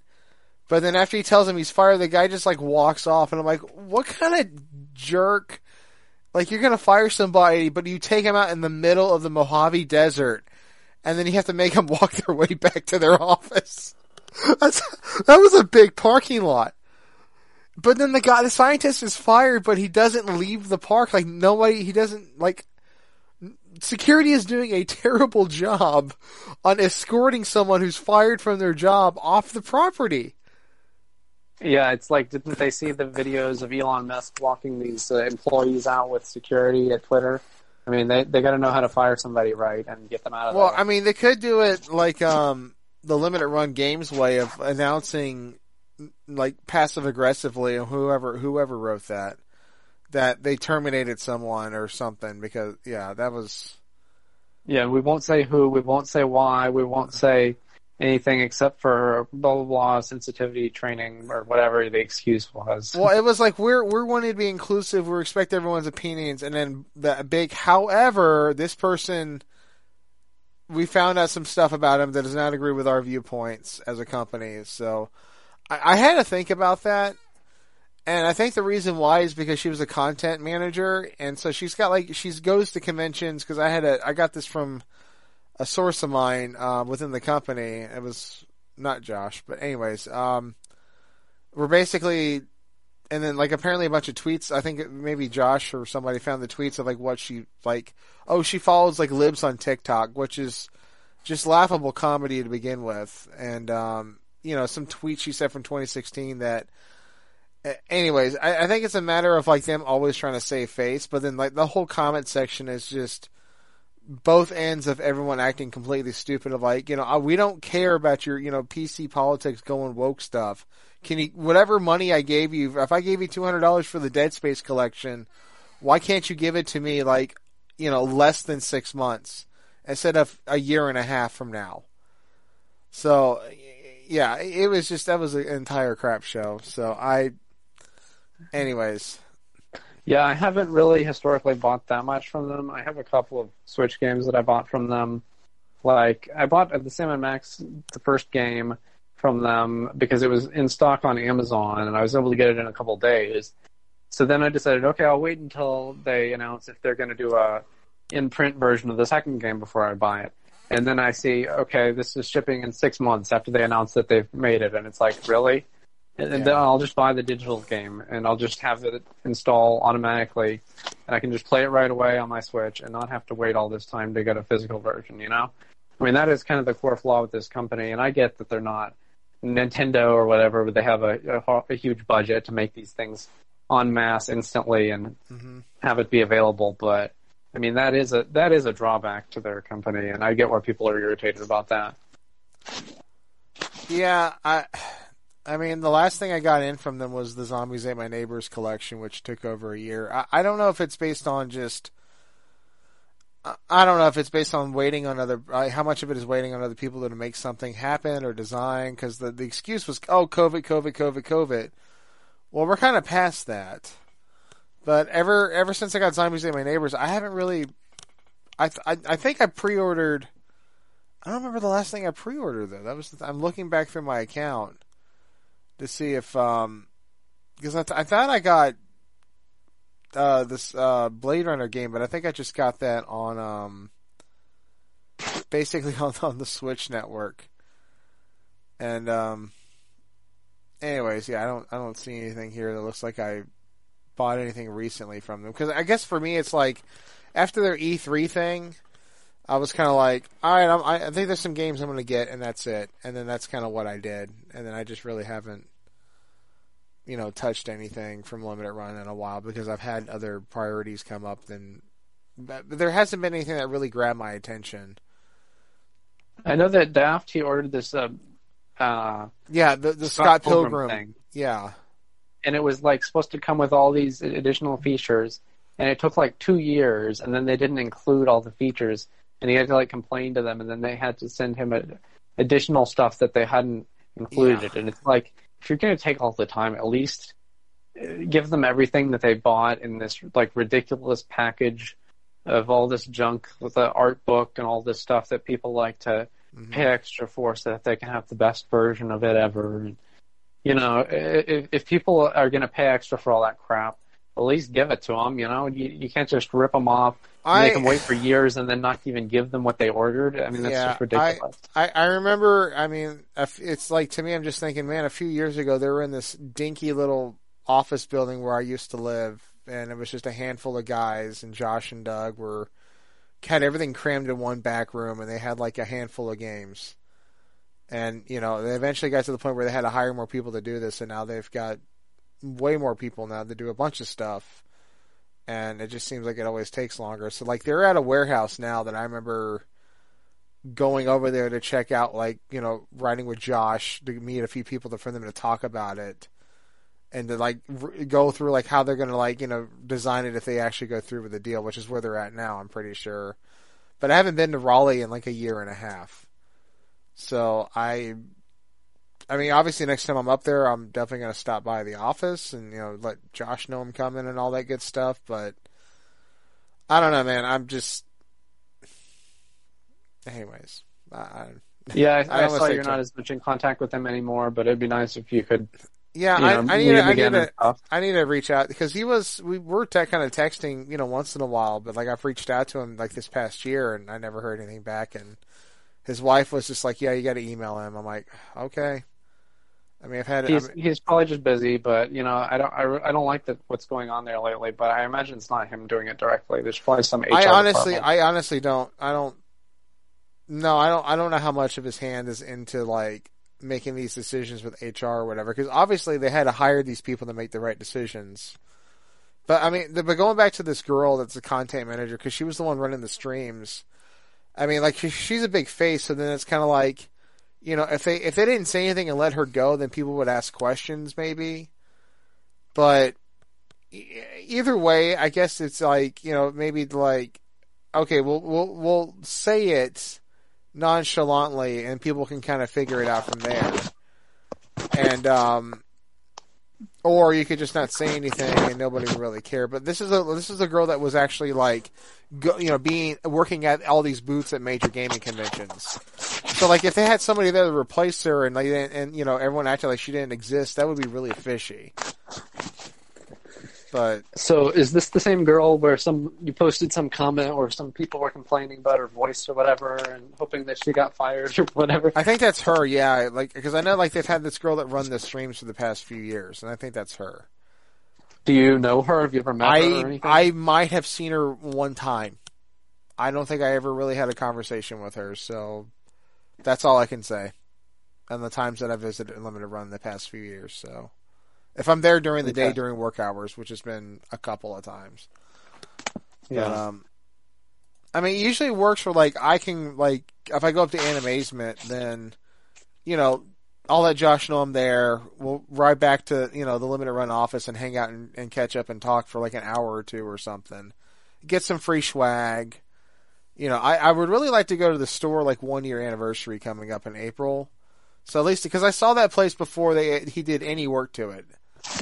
So it'd be really interesting to see like in person like how much it's like you know the way he wanted to make that store work. So, but I I, I think a lot of I, I don't know if like all the hate on limited run is like I, I don't believe in totally legitimate. I think there's people that have probable reasons for it. And then also the fact of like people that are just like you know they it's the bandwagon or just hate limited run because everyone else is hating limited run, and but they'd have like nothing personal that's happened to them. I, I don't know how to take it. It's it's I, I just want to keep my hands clean from it. It's that's just the kind of way I look at it. So Yeah, I mean, I didn't really know of any scandals involving them before this, except for just the general lateness of their stuff. I mean, that seems to be the main thing people don't like about them. yeah, But there may be other things. Maybe people don't like the prices as well. I mean, I imagine there's all kinds of complaints. I You know how video game plans are; they complain about everything. Yeah, that's true. I, I I guess for me, it's like if there's something I really, there's a few stuff. If he happens to put it out, I will throw money down on it. But other than that, it's just there's some things I was like kind of interested in. I'm like, do I really need it? No, not really. Or I can always wait and get a free version, uh, or I can get it for free when I go see Josh. I don't know. But even then, I'm just like, I'm not going to be like, oh, cool. I'm, you know, I'm just kind of like, hey, if you got stuff, that's that's great. If not, that's okay. I don't need any more stuff. I'm trying to get rid of stuff. So, anyways, um, I don't know what else to say about the Kiss saves um, the park or whatever. Um, It just has to be seen to be believed. It's you have to see it for yourself and experience it. yeah, is Daft acting like he's gonna? Oh, he's driving. That's why. Oh, okay. Um, well, do we want to talk about Christmas? I I figured yours is more pleasant, uh, so you can go first. Okay, yeah, sure. Um, you know, I got these new um, Lupin movies that I've been watching. I, I can talk about them some. Okay. They're really entertaining, and uh, they have the Funimation dub. They're the movies from the '90s, and um, Okay. they feature many gay stereotypes. um, first, there's the uh, gay sadomasochistic um, Nazi. Uh, Oh, the, is her, the, her, is that the hermaphrodite person? Yes, he's called Hermaphrodite, and he uh, he like bites people's tongues off, and he's like cross dresses, Oh my gosh. and he's just weird and fucking creepy and disgusting. uh, uh, yeah, I mean his name is her. It was an H E R R, like the Nazi honorific or whatever, and then Maphrodite. So yeah, it, it's very on the nose, and uh, there's a whole uh, whole disclaimer explanation about this on the um, on the um, special features. This was And, uh, which which was which was written or how, however much of it was written or incited by CG of all people. Well, it was uh, it was a Justin Sevakis thing, I believe.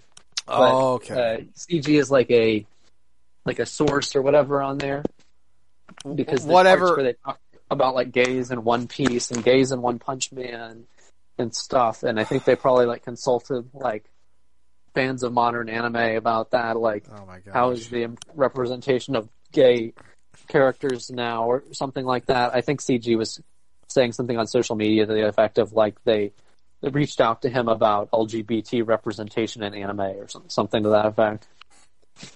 Interesting. I, um, of all the people that had to ask, um, but I mean, hey, he's in the industry for for his his brief insight, so good on him. I mean, I, I Well, mean, he's, he used to be a fan subber. I don't know that he's ever done anything like official before, but um, you know, and I don't know if he does fan subs still. I'd imagine not because there aren't that many anymore. Well, I mean, there's still people that do. Fan, I mean, in terms of fan subbing, they'll take what's out there and be like, "Oh, we we want to write it our way," like horrible subs or these other people in Nyaa that are taking a popular series and doing it themselves.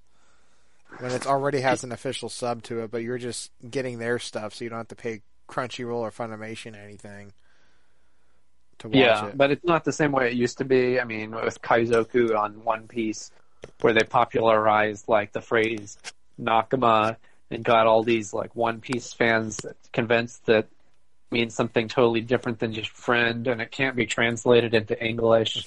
You know, they had such a reputation in the fandom, and they had these colorful, um, bright uh, fonts uh, and uh, you know special attack names that would have like these effects where they the letters would get bigger across the screen as it was being said. hmm You know, just the the cheesy old kind of uh, fan subs of the 2000s. I think that kind of thing is more or less uh, dad. I mean, Oh yeah, yeah. I think the last fan sub thing I followed like live as it was coming out was the first part of Dragon Ball Super, because for whatever reason Toei took over a year before they licensed that to uh, anyone, and eventually, um, you know, CG was doing that uh, with Dragon Team. Eventually, something weird happened where they like changed the name and pretended to be a different group, and you know, eventually CG let us on in that like, oh yeah, we're still doing it. Uh, we're just calling ourselves something else now. And then after a few months of that, it- it finally got licensed. And I haven't heard of CG doing any fan subs of anything since then. he was big was into, probably- he was big into doing Tenkai Knights. Yeah, I don't know how far he got on that. He used to be obsessed with that show, but that's that, that was a long time ago. This is like Yeah. 2010 stuff. Yeah, that sounds about right. I feel like so much stuff gets licensed now, and like everything is on Crunchyroll. Crunchyroll's like become the monopoly because they merge with, um, uh, you know, Funimation, and now I think they're merging with Right Stuf, and it's all kind of just becoming one big thing owned by Sony.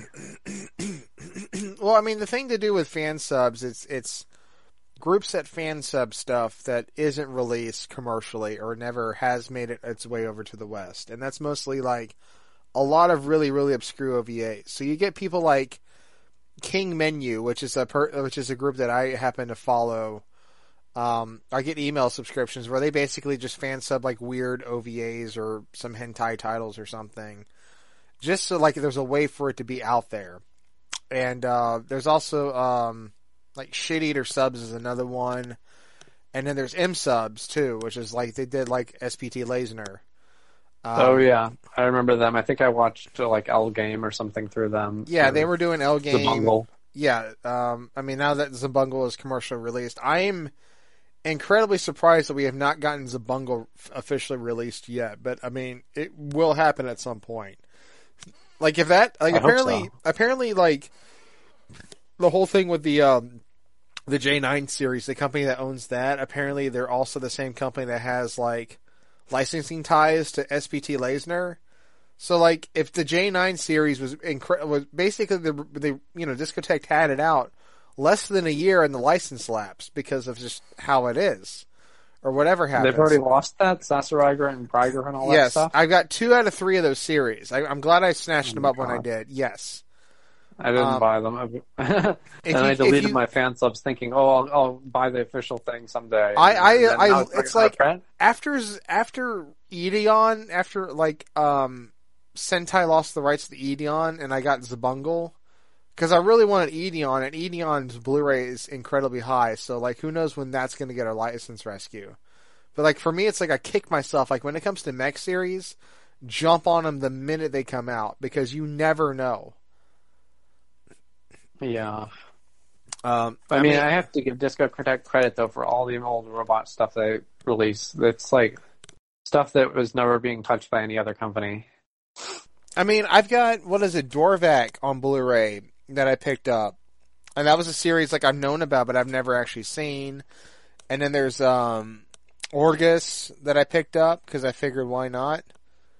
And that's got like a that's I think the the first half of it's dubbed, so eventually I'll get around to watching that show. But like right now, I'm into Twin Peaks, so I want to finish up Twin Peaks.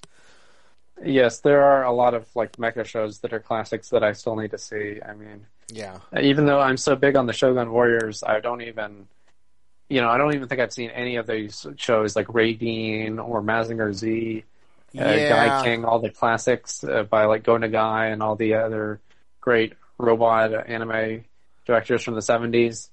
I, I hate to Um, I Get hate a to Robot. I hate to re-remind you this, but at some point, we really, really need to sit down and watch all of Votoms to do our Takahashi versus Tomino segment. Yes, I mean, I've It has been a many a DVDs, I year since we've done that. There, and it's been sitting there on the shelf for years, and I had forgotten entirely about it. it you know, Mm-hmm. it's it's just like there, and then there's like another one that we that I bought. Um, I think it was called like um, Photon Zillion or something like that. Yeah, that's Um, that's another one I have on Blu-ray. Uh, I mean, I've got Brain Powered on DVD, so that's the Tomino series. That's like infamous for being like Tomino Tominoly bad or something.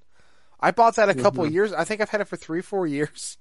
Just- Yes, eventually we're gonna get around. stuff like that. And, yeah, eventually um, we're gonna get to it.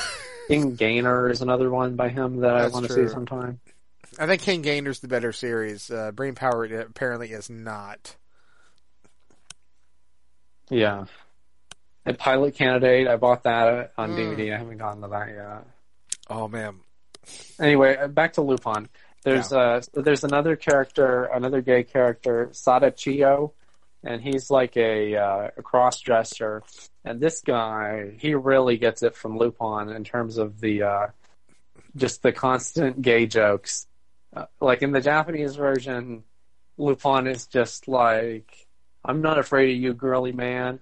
But in the English version, he's like he's repeating all these kind of like stereotypes, like, "Oh yeah, are you gonna play some show tunes to me and scare me?" And you know, he's just constantly making gay jokes at him, just constant, constant uh, throughout the thing. And there's a, uh, I believe this is the one where there's a like an edited version of it. Uh, because this guy keeps like whipping people's clothes off and stuff. Mhm. So Fujiko is like is naked all the time during this movie, and there's also like a sex scene with Fujiko. And amusingly, they uh, between her and Lupin, they they had a uh, as a bonus feature they had the edited version of this movie where you can see um, the scene where uh, there's a girl who's uh, bathing naked under a waterfall, and Lupin spies on her, and then he sees that she has a pendant that turns out to be important to the plot of the movie. Well, they couldn't cut this scene because the pendant's too important. So, what they did originally when Funimation released this, and this was one of their last VHS releases, so they they released an edited VHS as, as well as an uncut VHS. Mhm. On the edited version, they gave her this pink uh, digital bikini, uh, just like they would on Tenchi Muyo on uh, Cartoon Network on Toonami, and uh, there's all these scenes that that they edited in all these humorous ways. Like there's a part where her, her shirt gets ripped off by the whip, and so that you can see the medallion. Uh-huh. And they somehow they edited it digitally so that the medallion came out, but the shirt stayed on.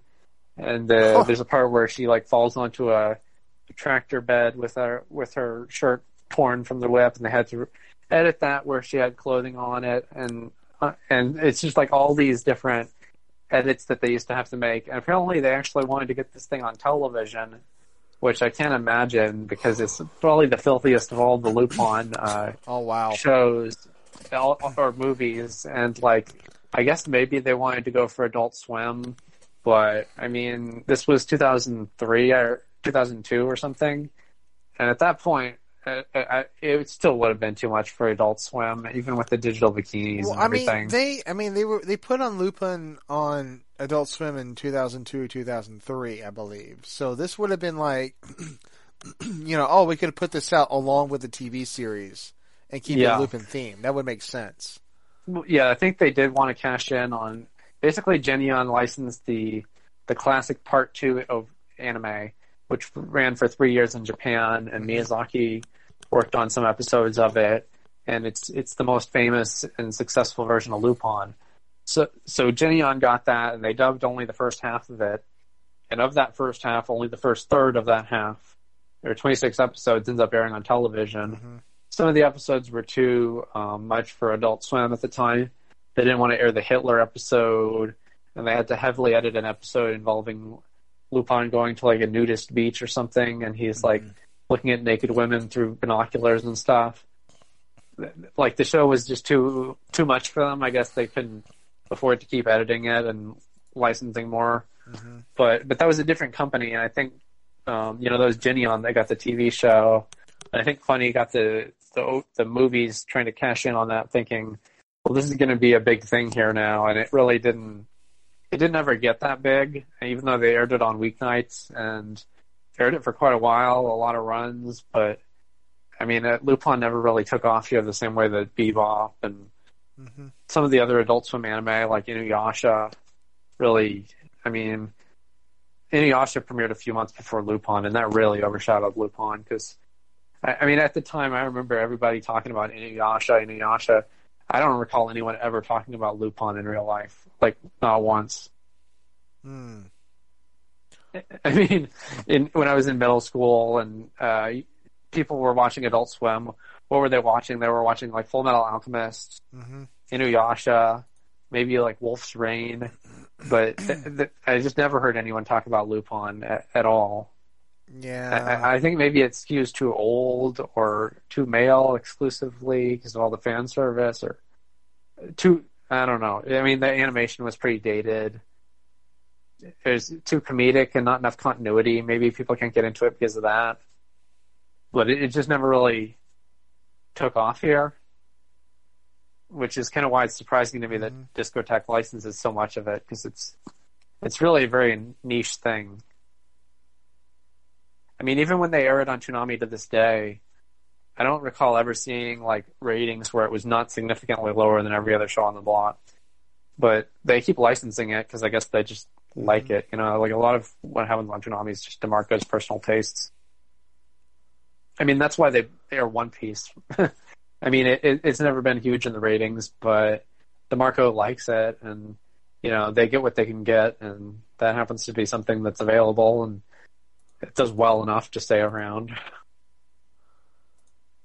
Uh, yeah, I I was trying to keep up with One Piece, and like, I, like at least like for, with the uh, the backstory of, oh my gosh, the Mermaid Island, and I never, I I I just don't have the will to, to keep capturing it. I just, I mean, like today I spent like you know last yesterday and today I spent my time ripping um. Blah blah blah blah. Uh, yeah, Black Lagoon finally and put it on my spleen for people to enjoy. So like that was a better use of my time to to rip that than trying to go through all of like all the episodes of One Piece that I've missed on my DVR. And I'm just like I just I just can't do it. That that One Piece arc with the Fishman, it goes into this really really long flashback where they're like the treatment of the humans and the fishmen. uh, That's as far. That's that's what I remember watching. That was about July fourth. That's how far. It- how, that's how long ago it was. it's so tedious. I mean, that the problem with One Piece is it gets to a point where they start adapting one chapter per episode, Mm-hmm. and then and then the pacing gets really slow. And it's it's sort of doable when they were airing it at two a week on Toonami, Mhm. but you know when they have it down to one week the last few weeks, it's just painful. It's just nothing happens in any given week. It barely moves along, and and there's so many flashbacks and it, it's so repetitive. It, it it's just a it's it's just a poorly paced show. I mean, it's over a thousand episodes. There's no reason a show needs to be that long. I mean, it has its fun moments and all, but uh, it, it, the the problem is Oda. He kind of repeats certain ideas over and over. Where there's a good princess on the island, there's some bad pirates that usurped power, and Luffy has to fight them, and then he loses the first fight, and then he recovers while his friends are fighting the the henchmen, Mhm. and then he has the big fight with the with the big bad guy, and then he wins, and then his bounty goes up, and it, and then he maybe meets a new crew member, and it's Yeah. kind of rinse repeat for 25 years, Mhm. and, and it's kind of like, okay, when is he going to find One Piece? Is anything ever going to happen that advances the story beyond this same simple formula? Uh, I mean, it has to be like the longest running Shonen Jump series that actually has a plot. I know there's that that one with the policeman that's like a gag manga that ended a few years back, oh yeah. and that one ran for like 40 years or something. hmm But I mean, this has gone on way longer than Dragon Ball, way longer than Bleach or Naruto or Fist of the North Star or any of the other classics. hmm And and it's kind of like I don't know if it's ever going to end in Oda's lifetime. I mean, I, I kind of hope it's approaching something like a resolution, It- it- but I mean, this latest like- arc is just kind of like a rehash of what's airing on Toonami right now with the whole Vegapunk thing. hmm It's just like you, you don't need to redo these same beats over and over. Let's just wrap it up here. Uh, It's like you know, didn't can't Oda look at the creator of Berserk and be like, you know, that someday could happen to me. I better wrap up this story quick, otherwise, like I'm gonna die, and there's not gonna be a conclusion of did Luffy ever find One Piece, and I've literally will cause a riot on the planet Earth of all the One Piece fans because there is no conclusion to this story. I better just go ahead and just conclude it as quickly as possible while I'm still alive. Yeah, I mean, I I- every time an arc ends, I have hope. Like, okay, now it's going to be the big pirate war with Blackbeard and Shanks and Luffy, and the emperors are all going to go at each other. Because we kind of got that with Wano, where he- Luffy took out Big Mom and Kaido, and he became one of the four emperors. hmm Uh, but then it goes off on this goofy. Uh, he goes to an island and meets a guy with a big head and a big tongue, and then they get shrunk down to children by a crazy beam, and it's just like it's just the wacky hijinks that go on forever, and uh, like I, it's just kind of like the. You, you know your clock is ticking, Oda. You know, like you don't have forever on this Yeah, thing. really. People are going to lose interest, or you're going to die, or hmm something's going to happen. You know, the Berserk situation. The guy just suddenly died. hmm And I mean, Oda has always had health problems. He only does like two or three chapters a month, and and those chapters don't really don't really move the plot along all that much on average. They're kind of just hmm a lot of fillery kind of stuff, a lot of reaction shots. Well, uh, they are continuing it because they did they did find out um um shoot the the the author of Berserk and they found his notes on where That's he was true. taking the story. So like we are going to get some sort of conclusion. Would it be the conclusion he originally wanted? Probably not, but even getting a close enough of um you know of what you know to, to really tie up the story at the end would be good enough for a lot of Berserk fans. Yeah, I do give them credit that they're at least trying to honor his wishes and finish it the way he wanted it. And I hope they have all the details and that they can approximate his style and uh, make it as close as possible to what he would have wanted. But uh, you know, I have not really read the Berserk manga. I've just seen the anime, and and that's a problem. I know the I know the manga is a lot better. I mean, I'm aware the anime has a lot of problems with the, Yeah. especially Well, the- the later the an- seasons. I mean, the anime has taken out a lot of like the main story because I know uh, one of my friends is like he hasn't seen anything of a Berserk anime, but he's read like as much as the manga, and he's just like, dude, you need to read the manga. Like the anime is what you tell me about what you know of the anime. They left out all this important stuff, and then you have to get in that whole discussion of like, okay. It- It's like people that want to have their when books get adapted to to movies, if they actually fully adapted a book to a movie, the movie would be like 10 hours long. And I'm like, you have to realize when you have to tell book people this and they hate it because my ex was one of those where it was like, look, you've got a two hour time frame to adapt as much as the key points of what happens in this book to film. You can't adapt everything in that time frame and, make it flow good enough. And when you explain that to people that are book readers, they will never, never understand that. And they're always going to like, well, you know, obviously the book's better. I say, yes, the book is better because the movie is trying to adapt, you know, within a time frame of what they're allowed budget wise to adapt the, the key important parts of that story to a two hour film. If you had it your way, that movie would be 10 hours long. And then you might as well break it up into four, break up one book into four or five different movies. Like, I don't know, The Hobbit. Yeah, The Hobbit and Harry Potter, these are the famous examples where they had to include everything. And so, I mean, the Harry Potter movies at first, the first few, are very watchable movies. They're I've only seen, movies. I, I've only seen the first three. And I did like the Right. first three movies. The first two, especially, are absolutely classic in my opinion. Okay. I mean, they're by Chris Columbus, the same guy that made the first two Home Alone movies, and Adventures in Babysitting, and all these other classic Oh, family movies. Those and are I actually good movies. Great. And I actually watched Young Sherlock Holmes by him, and I could see a lot of early Harry Potter influence there because it's like Holmes at, at school, and a lot of the same elements are there um, visually and the character dynamics and everything. Mhm. But um, he's he's very very talented guy, and those early movies are just fun kids movies, and then over time they become darker, and they try to take the the tone of the the um, books more, and especially the last. You know, I think from movie five on, there's just one director that's been doing them, and is also doing the Fantastic Beast stuff. hmm And he must work very closely with J.K. Rowling because it starts becoming a much closer adaptation, but it loses the unique appeal, the cinematic nature of the early ones Mhm. that makes those kind of cinematic gold, and the other ones, they're just adaptations. I mean, they're basically, you can see the book on screen for people who don't want to read a book. Okay, they serve that role.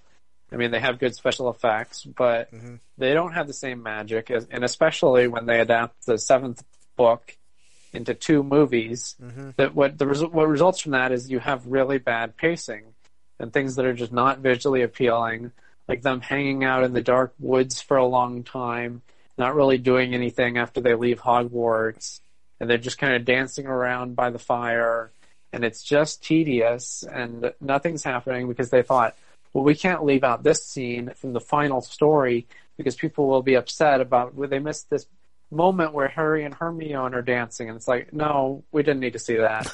that was not important. I I got I got to tell you, if, if you want to talk about long drawn out scenes, the, the the the Twin Peaks miniseries, which is what I'm currently watching right now, um, oh my gosh, that is that has got some like long ass drawn out scenes of like I I have an episode like so they they apparently made the mini series after the TV series that ended like in '92 or whatever, and they put it on Showtime so then David Lynch can basically be full David Lynch. And because of that, I, I Daft, I, I Daft, John. Wow, it's getting late. Um, I've had to like basically like you know the, the episodes are about an hour long, and there's been parts where I had to stop halfway through the episode because I am passing out on my bed because it is just a scene will just drag on and on. It, is so awkward to watch. I, don't want to spoil too much, but I'm just like it, it's it's a slog. Like the the original like TV series that was on CBS in the early '90s, because David Lynch had somebody else there to help him tell the story effectively and move the story along. It's very like you know, it, it grabs you. You're involved. You want to know what happens, and then you get to the Showtime series, and it is just like, what the heck is going on?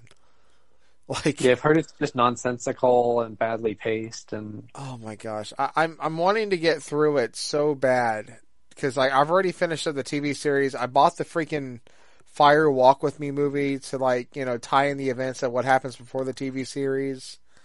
So like I'm already invested in Twin Peaks because I bought the TV series DVD set like four years ago, I think four or five, three, three or four years ago from Walmart because I was like heard of how good it was and it was forty dollars and I'm like all right I'm gonna go ahead and buy it. And then I was watching it, and then I and then I got into oh check out Farscape, and then that invested a year in Farscape, and I kind of threw Twin Peaks aside. So when I finally got back to where I was watching it, I was like, okay, I don't remember anything that's going on, but I still got invested in it. And then some of it was starting to come back to me, like what I sort of remembered. But anyways, so like the original series is great, both of them, and the movie is is actually pretty good too. Uh, they get away with a lot of stuff in there, but then like this this mini series, it's just it's a slog. But I'm like, I gotta finish it, and then I'll just watch like I, there's a guy that does um Twin Peaks like um video reviews on on YouTube. He put out a few years ago, so that gives me a reason to like sit down and watch all these videos and for everything to make sense. So like Yeah, I'm have to looking say, forward to watching that as soon as I finish this TV series. uh, with with Lynch, have you seen his his movies? I mean, the only thing I've really seen was the the Twin Peaks movie. Um, I haven't seen Elephant Man. I haven't seen. I really haven't seen anything by him. So you haven't seen his Dune movie? I have not seen the new. You talking about the new one? No, the one from the '80s that he did. I did see that. Oh, Oh, that okay. is yeah. That is not a good film. That thing is, uh, I kind of enjoy it more than the new one. I mean, the new one is better, but that old one is just so ridiculous and weird. yeah, I mean, that you got the giant guy flying around, the fat guy, and I remember Fat Guy and a bunch of worms and Patrick Stewart with like half a head of hair. Uh huh, and Sting, and yeah. and uh, all the, the it's just like he's he, it's so pretentious Lynch where I I don't know how much of this is from the book. I've never read the ridiculous books. I don't. I don't really the like movie. of Supposedly the new movie takes it, it better adapts the books, and I, I bought it on Blu-ray like last year, and it's sitting on my shelf to watch, and I don't know when I'm going to watch it, but it's there. Yeah, the, the the new one it doesn't go as far as the first one in terms of the story. Um, I think they didn't try to adapt the whole book. There's like another part coming later. Yeah, there's another part But- coming later. But uh, I feel like that makes the the new one better. I mean, to get back to what we were saying earlier, I mean, um, the old one better because the new one it is kind of slow because they want to adapt everything. They don't want to piss off the fans of the book. And so you got a lot of him training and, you know, kind of slow build to it. Whereas the old one is just kind of like, what the hell is happening? But at least it's kind of fun, like watching it and just It is, it kinda laughing fun. at, It like- is fun and cheesy to to be entertained by that old film. I mean, it's Yeah. it's not a good film, but like it's still entertaining. To And, me, like- it's like the Ice Pirates kind of, where it's just like a weird Star Wars knockoff from the '80s, the, or, or like Earth Crash or whatever it's called, Star Crash. Star Crash. Those kinds of Oh, that that's a that's a that's a wonderfully great bad movie. Yeah. I mean, I can have fun with that kind of stuff. I'm not going to claim it's great, though. I mean, it has this pretentious Lynch stuff where it's like the worm is life, the life is everything, and the worm is everything. You know, it, it's just like okay, we fucking get it. The worms are important. blah blah blah. It's, But but it goes but on John, and on like the this. spice, Like it's this revelation. the about the spice. worm. they talked about the spice a lot. I remember that. There's the, The inner spice, dialogue yeah. about the spice. The Yes. spice is life. And, you know, it's just like, okay, okay, we get it. The spice is everything. And and they have this weird r- religion with the women and the uh oh my god, it's just weird. I, I mean, I I just don't, don't. remember I that just don't get the part. story of Dune. No matter how many times you tell it, it's going to be weird to me. I haven't seen the Sci-Fi Channel version. Maybe it makes it all make sense, but it's just, it's just off in some other world that I don't understand. uh, anyway, and then there's other ones by him that I think are just totally pretentious and ridiculous, like Eraserhead. you watch this thing, and it's like it's like some guy walking around in like an industrial city with like clanging noises, and then you'll have like a t- ten minute shot of him just sitting on a bed with like the sound of his heater running and it's just like it's just like is this ever gonna end? Like when is something gonna happen? And, and it's just so painful to watch. Uh, and it's like, oh, this is like his his indie beginnings, which show his brilliance, and it's just like, no, it's terrible. I, I, I know of Eraserhead, but I have not seen it. So I I rather I rather watch a David Cronenberg film. Like Scanners Oh, is enter- entertaining, and uh, Videodrome. Like I am, The I, I love Videodrome more than I probably should. The Fly, Videodrome, these are great. Yeah, he's he's he's much better. But um, Yeah. and then Blue Velvet, that's one that I've seen, and it's just kind of I have not. Seen weird and uh, fucked up. I don't really know what else to say about it. It's just uh, it includes all this strange sexual stuff. Um, and it reminds me of like Eyes Wide Shut by Kubrick, where it's just kind of like, what are these Hollywood people into?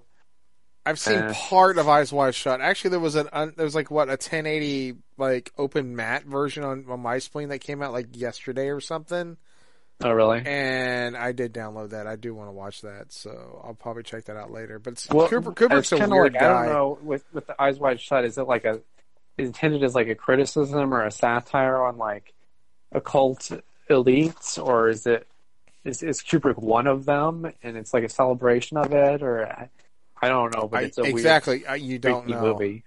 Yeah, I, I don't, and I don't know what he's going for. I mean, he's some sort of genius, but he's he may also be crazy. You know, I mean, I've uh, always I heard think he's hard to work Pretty with. crazy. I mean, I like to watch Full Metal Jacket again at some point.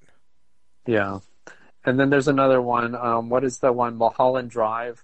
That's one by Lynch that I just did not understand at all. I mean, I thought it was kind of interesting trying to piece the pieces together or whatever and figure it out, but Yeah, you know, it's just like this stuff only makes sense in Lynch's head, and and when it comes out, it's like uh it's just like weird, incoherent rambling that doesn't make a story, you know, and it's Mhm. just. It's just he's just a bizarre director. I don't know. I, I imagine Twin Peaks is kind of the same way, but I've never seen it because, I mean, with a movie you can kind of just sit down for a couple hours and watch it. But Twin Peaks is like what thirty episodes or forty episodes or how long is this? uh, the original TV series is about thirty, and then you Yeah. got the movie, which I would say if you watch those two, you're you're good. And in this mini series, it kind of continues where the TV series cliffhanger was. It's it's it's like I said, it's a slog. Like I'm just, oh man, it's. I don't know. I haven't seen a good high point of it. I mean, like, there's been some like parts in there where I'm like, I'm like, okay, I'm interested. Go focus on that. Go focus on that, and then it just like leaves you hanging to focus on something else. And the main character like being a, zo- a zombie and like wandering into work. I can't. I don't want to go into too much detail, but um. oh man. Yeah, I always just hear about really strange abstract scenes from it where which are taking place in some other dimension or something or feature some weird stuff going on. And it's Yeah. just sort of like it's so incoherent I can't even remember what they say because it's it's just nonsense and it doesn't connect together, you know? It's just random shit happens or whatever. I don't know. Yeah, there's some That's stuff. kind of how his movies I mean, are. there's literally some stuff in, in this miniseries that I'm thinking back now, and part of me thinks I'm, I, wa- I saw it when I was like half asleep or like I was I dreamed it up or something. But I'm like, no, I did see that. It just the scene kept dragging on and on, and it was just incredibly weird and awkward. But it was just also just just just bizarre. Period. Like I, that's all I can really describe it. So it- Yeah. it's yeah. That's David Lynch. Um, are we still talking about the Lupin films and Christmas stuff that you got? Because they're still like I was gonna rant about my Christmas. Okay, there's too there's too many Lupin films for me to go into. I just wanted to mention this too with the gay characters, but they're all really fun. Um, and oh yeah, there's there's a recent one that came out which was directed by Monkey Punch, and that one was really different because it had a, um, you know, it's like more like the original Lupin style because Monkey Punch created Lupin. So his face is more serious. It looks much less like a, you know, cartoonish, round kind of monkey face like he had in the uh, anime TV series. And it it just kind of looked wrong to me because I'm so used to the uh, anime version. But I would like to check out the manga sometime and see what Lupin was originally like. Uh, you know, I'm sure that it's much more sexual and there's stuff they couldn't get into on most of the TV specials. But, um, or more violent probably too. I mean, uh, he kind of becomes a heroic character after a certain point rather than sort of a, you know, villainous, you know, sexually depraved thief or whatever he was originally de- designed as. But, um, then the other thing that, this, that I got were, um, I finally completed these 15 inch Ultraman um, vinyl figures. I got uh, like years ago at the collector's marketplace a Gomora, uh, and then recently I found on eBay and then on Bonanza a, a Red King and then a Baltan. And uh, Red King, he's a you know big dinosaur looking guy, and Baltan is kind of a lobster look to him. These are um, from the 80s. They're made by Bandai. I thought they'd go well with my Godzilla and Rodan and the Shogun Warriors. Um, and I've been looking at other Ultraman figures, but it seems to me like the good ones are made by Bandai, and the the other ones that were made, they just look weird and cheap because they a lot of them are they have this like random rainbow paint on them, and or they're just colored incorrectly. And I think those were made by Bullmark in the 60s. And apparently some of them were made for Hawaii. I think they must have just colored them weirdly to appeal more to kids, catch their eyes or something. But they kind of just look cheap and stupid. Um, but these Bandai ones I really like. They look just like the monsters on the show. They're painted well and good vinyl material. Um, it's kind of hard vinyl though, because like the Red King came with the tail detached because it shipped from Japan, and I had to try to pop it back in, and that took a long time. But um, and then I've been watching some of the old Ultraman shows, and the, those are so much fun. Just especially the ones from the '60s, the uh, ridiculous old wrestling moves they would do.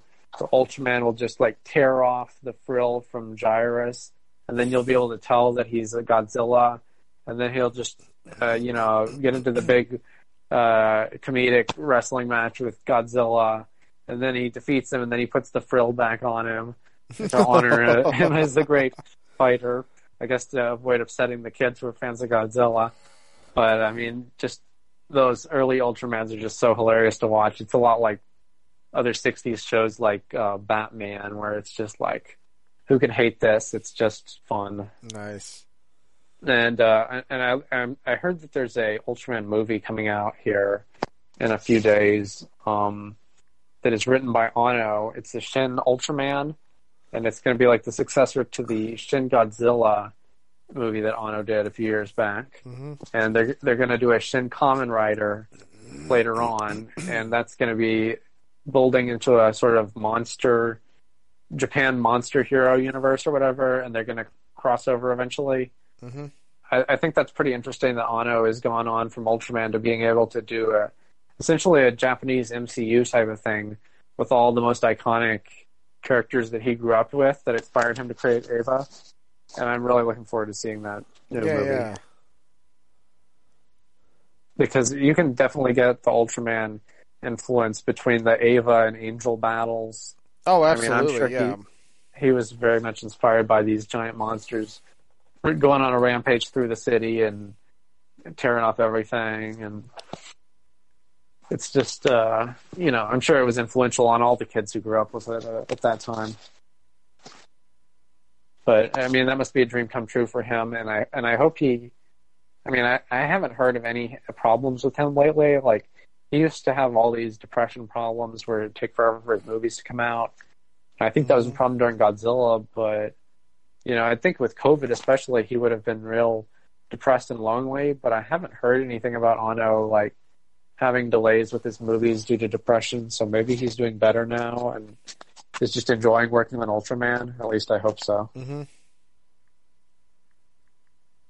And probably, probably by now he's working on Kamen Rider because if it's coming out here, it probably came out in Japan last year. Yeah, that's true. Um, But um, I guess that's all I have to say about my Christmas. And um, if you have anything to say about Ultraman, you can, or just move on to your Christmas. I was gonna move on to my Christmas as, and how much it sucked.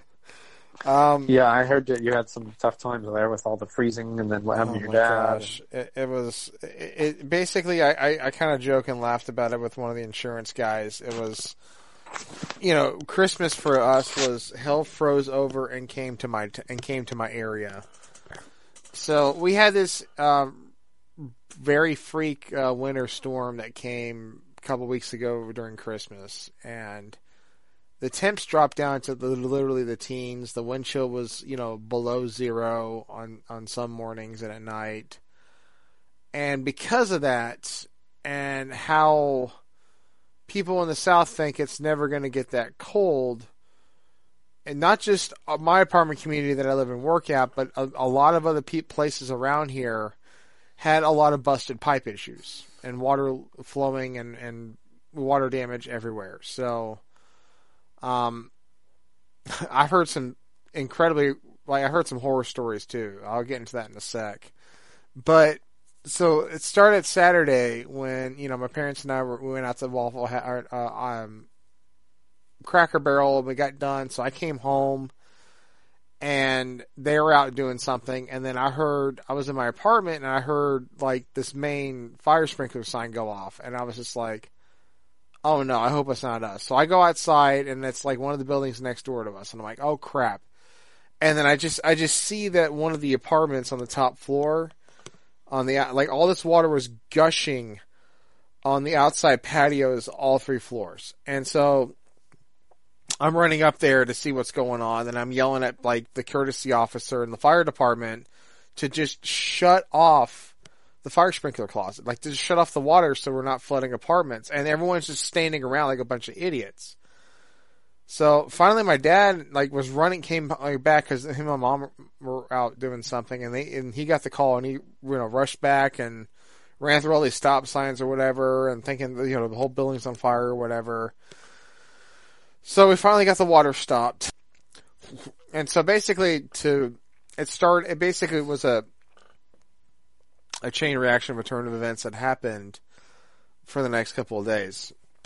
And um I'm just thinking so basically the outside storage closet within the wall of the apartment and the storage wall um it got so cold that it decided that it broke one of the pipe like basically cracked the pipes and when it's a fire sprinkler, like if there's any kind of like breakage or whatever in the pipe, the siren's going to go off because there's water pressure shooting out of that crack or what, or it's supposed to be out of the um, the fire sprinkler head, which indicates there's a fire because something tripped it. Well, then in this case, it was the pipes that were cracked. Um.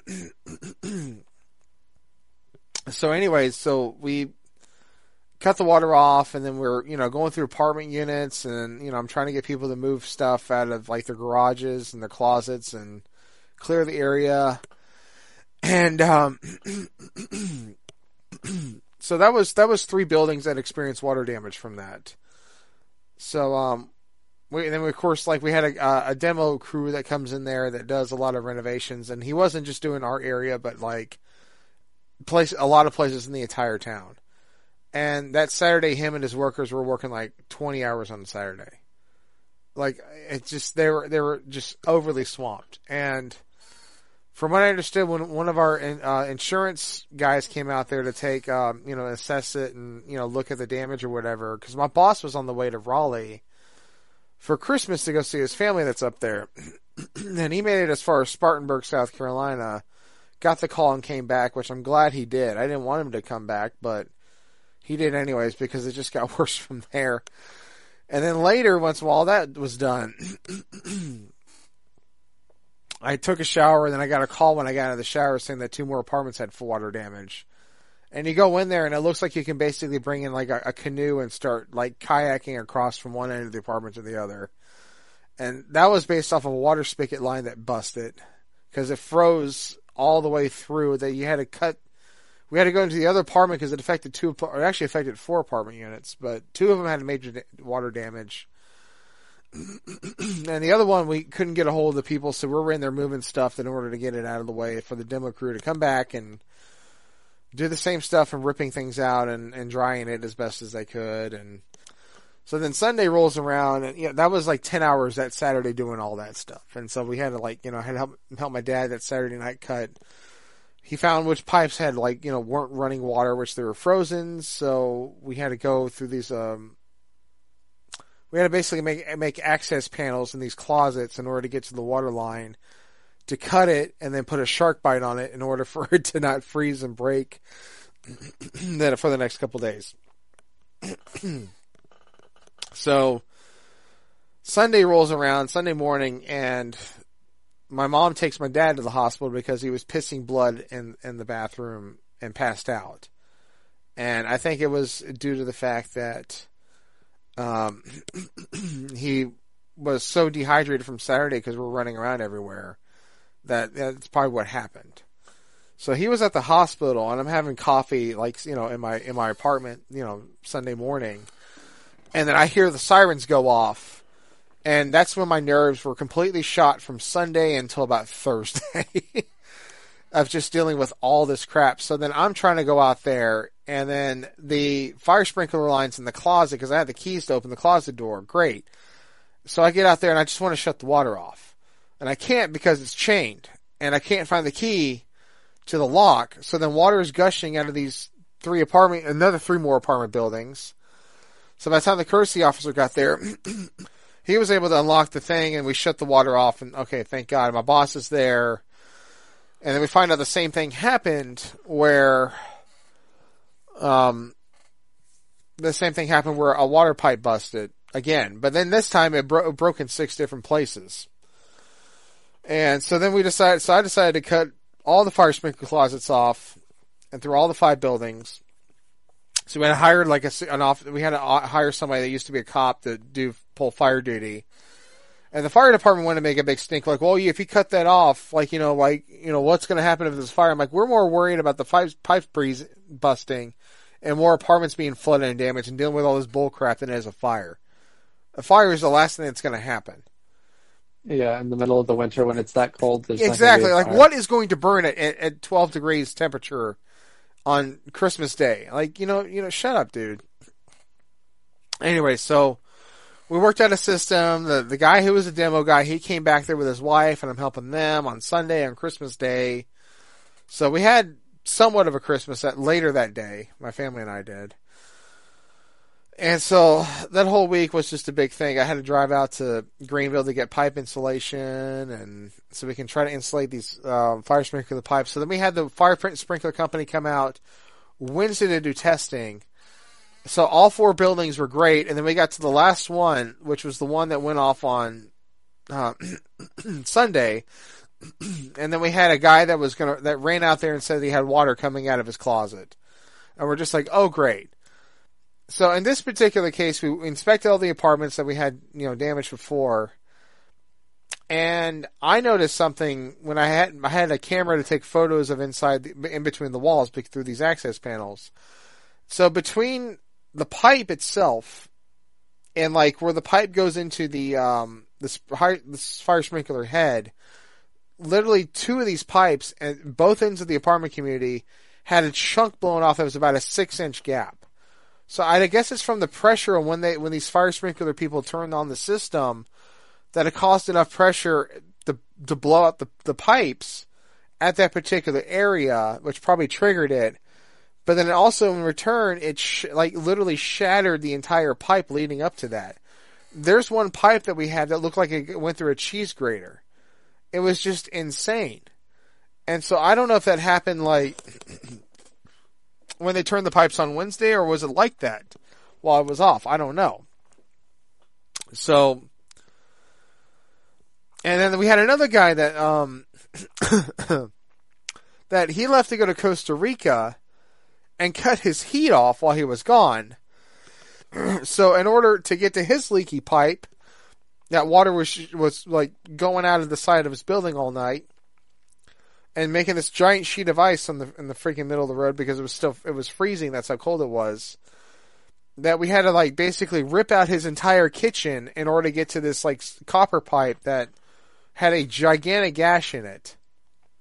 And when we walked in his apartment, I told my boss instantly, I'm like, dude, this guy cut his heat off before he left. It, it feel how cold it is in here. There has been no heat in here. I can guarantee that. And then the resident admitted to it that he cut his heat off in order to save electricity by causing thousands of more do- dollars of damage into his apartment. And then he has the gall to complain about why it's taking so long to fix his apartment. And I'm like, you asshole. Well, he probably didn't know it was going to freeze. It didn't happen that much there, does it? yeah, because he was in Costa Rica, like, oh, you know, I'm from Costa Rica, and the temperature is same everywhere I go. Like, it's always hot, right? You know, like, uh, he's an idiot. Anyways, but it, it's just, anyways, yeah, I've been dealing with that, and and then like on top of that, so on top of that, like I went to the the Duke Mayo Bowl, the CNC State play.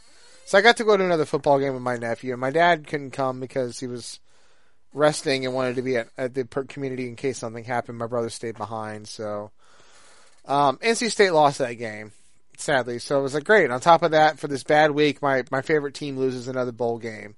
I've been to three bowl games, of the teams I pull for they lost. Now I'm like, why do I keep paying money to go to these things?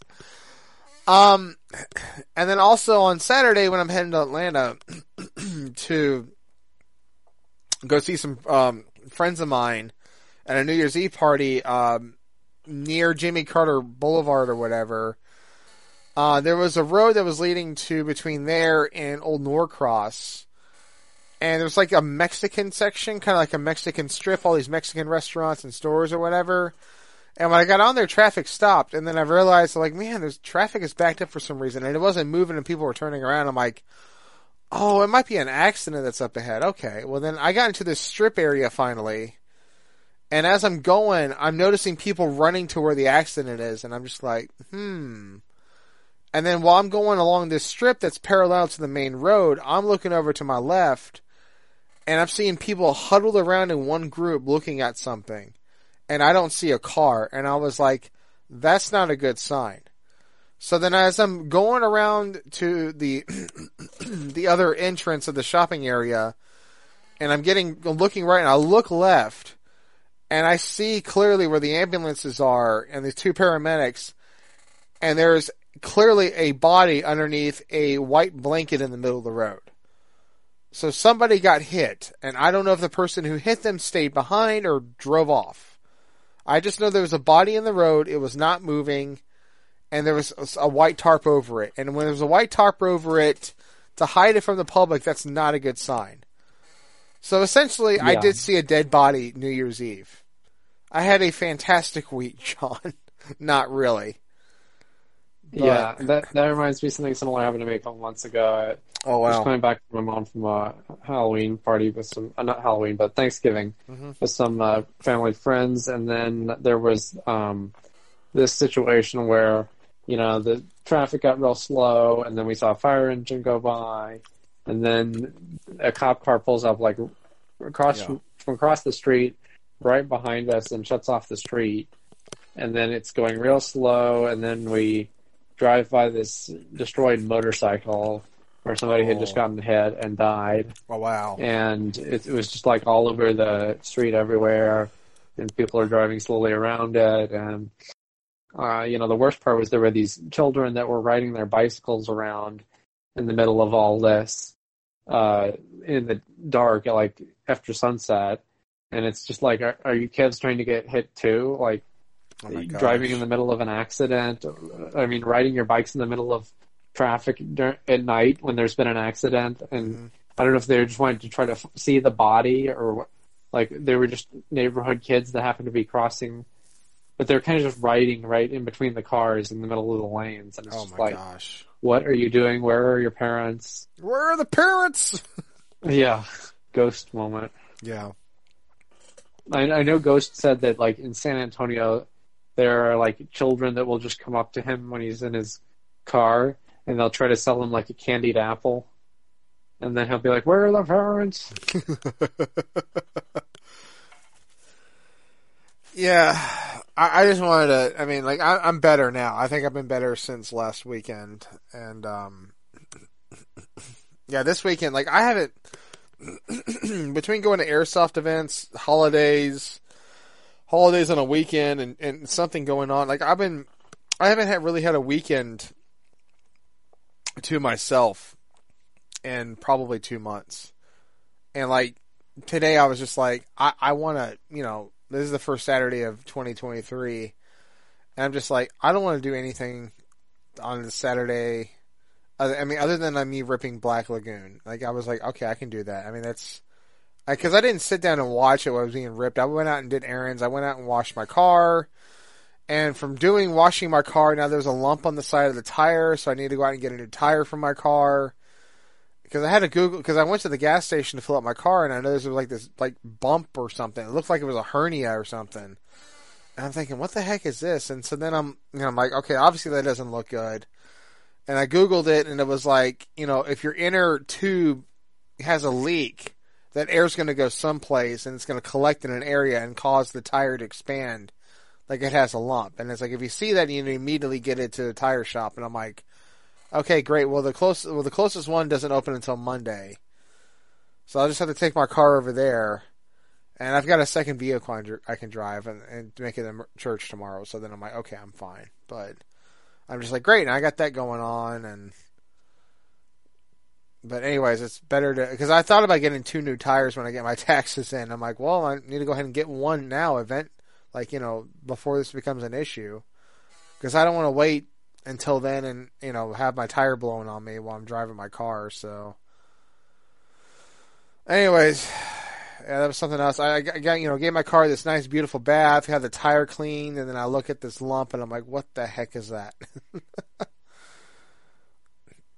but it is what it is. So yeah, that was a pretty cold holiday season for most places, but here in Arizona it was 75. But um, my mom had been in Texas a couple days before um, to get stuff from uh, my aunt and uncle mm-hmm. because mm-hmm. they had been holding on to some stuff from my grandmother who died last year uh, that she wanted to give to mm-hmm. us, and mm-hmm. so we got a new TV from from that, and oh yeah, um, some artwork that she had painted.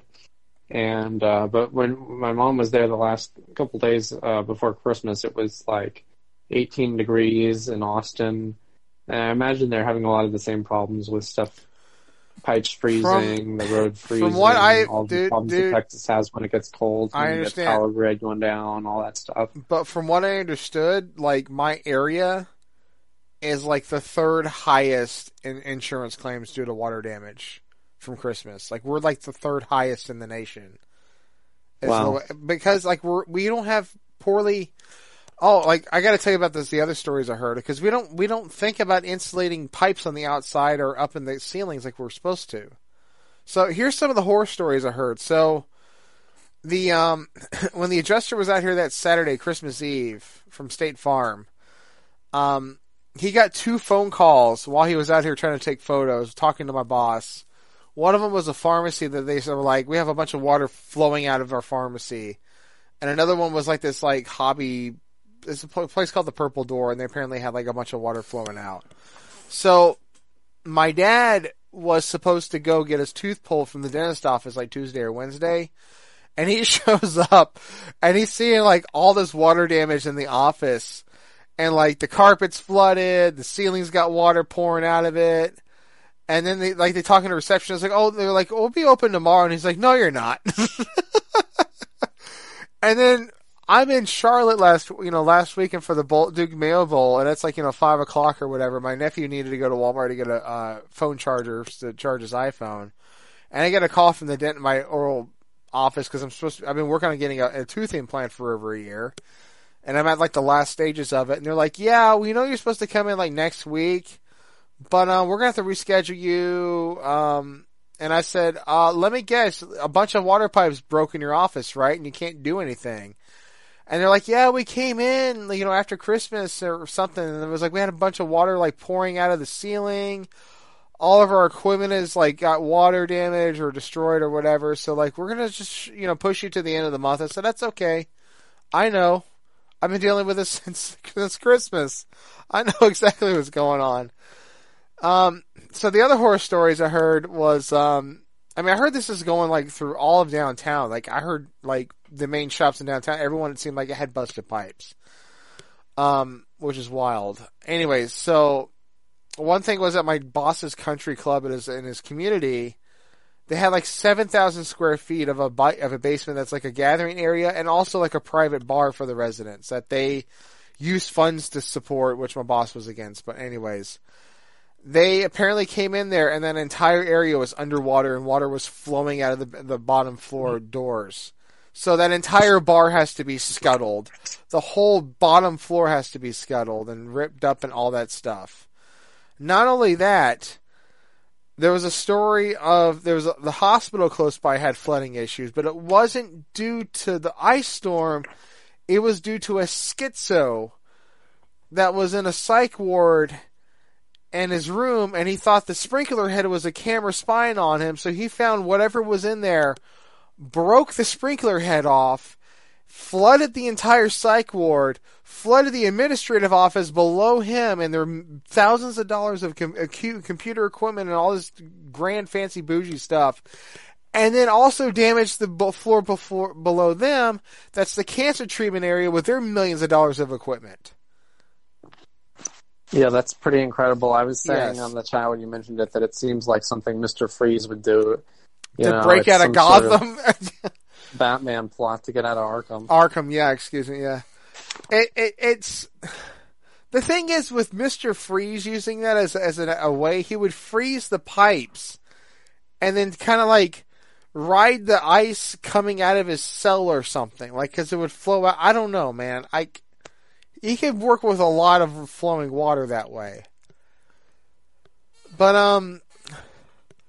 Again, that's just some of the horror stories I've heard over like the past like since last week over that. I'm just like it's just like it's like it's like if you think it can't get any worse, oh yes it can.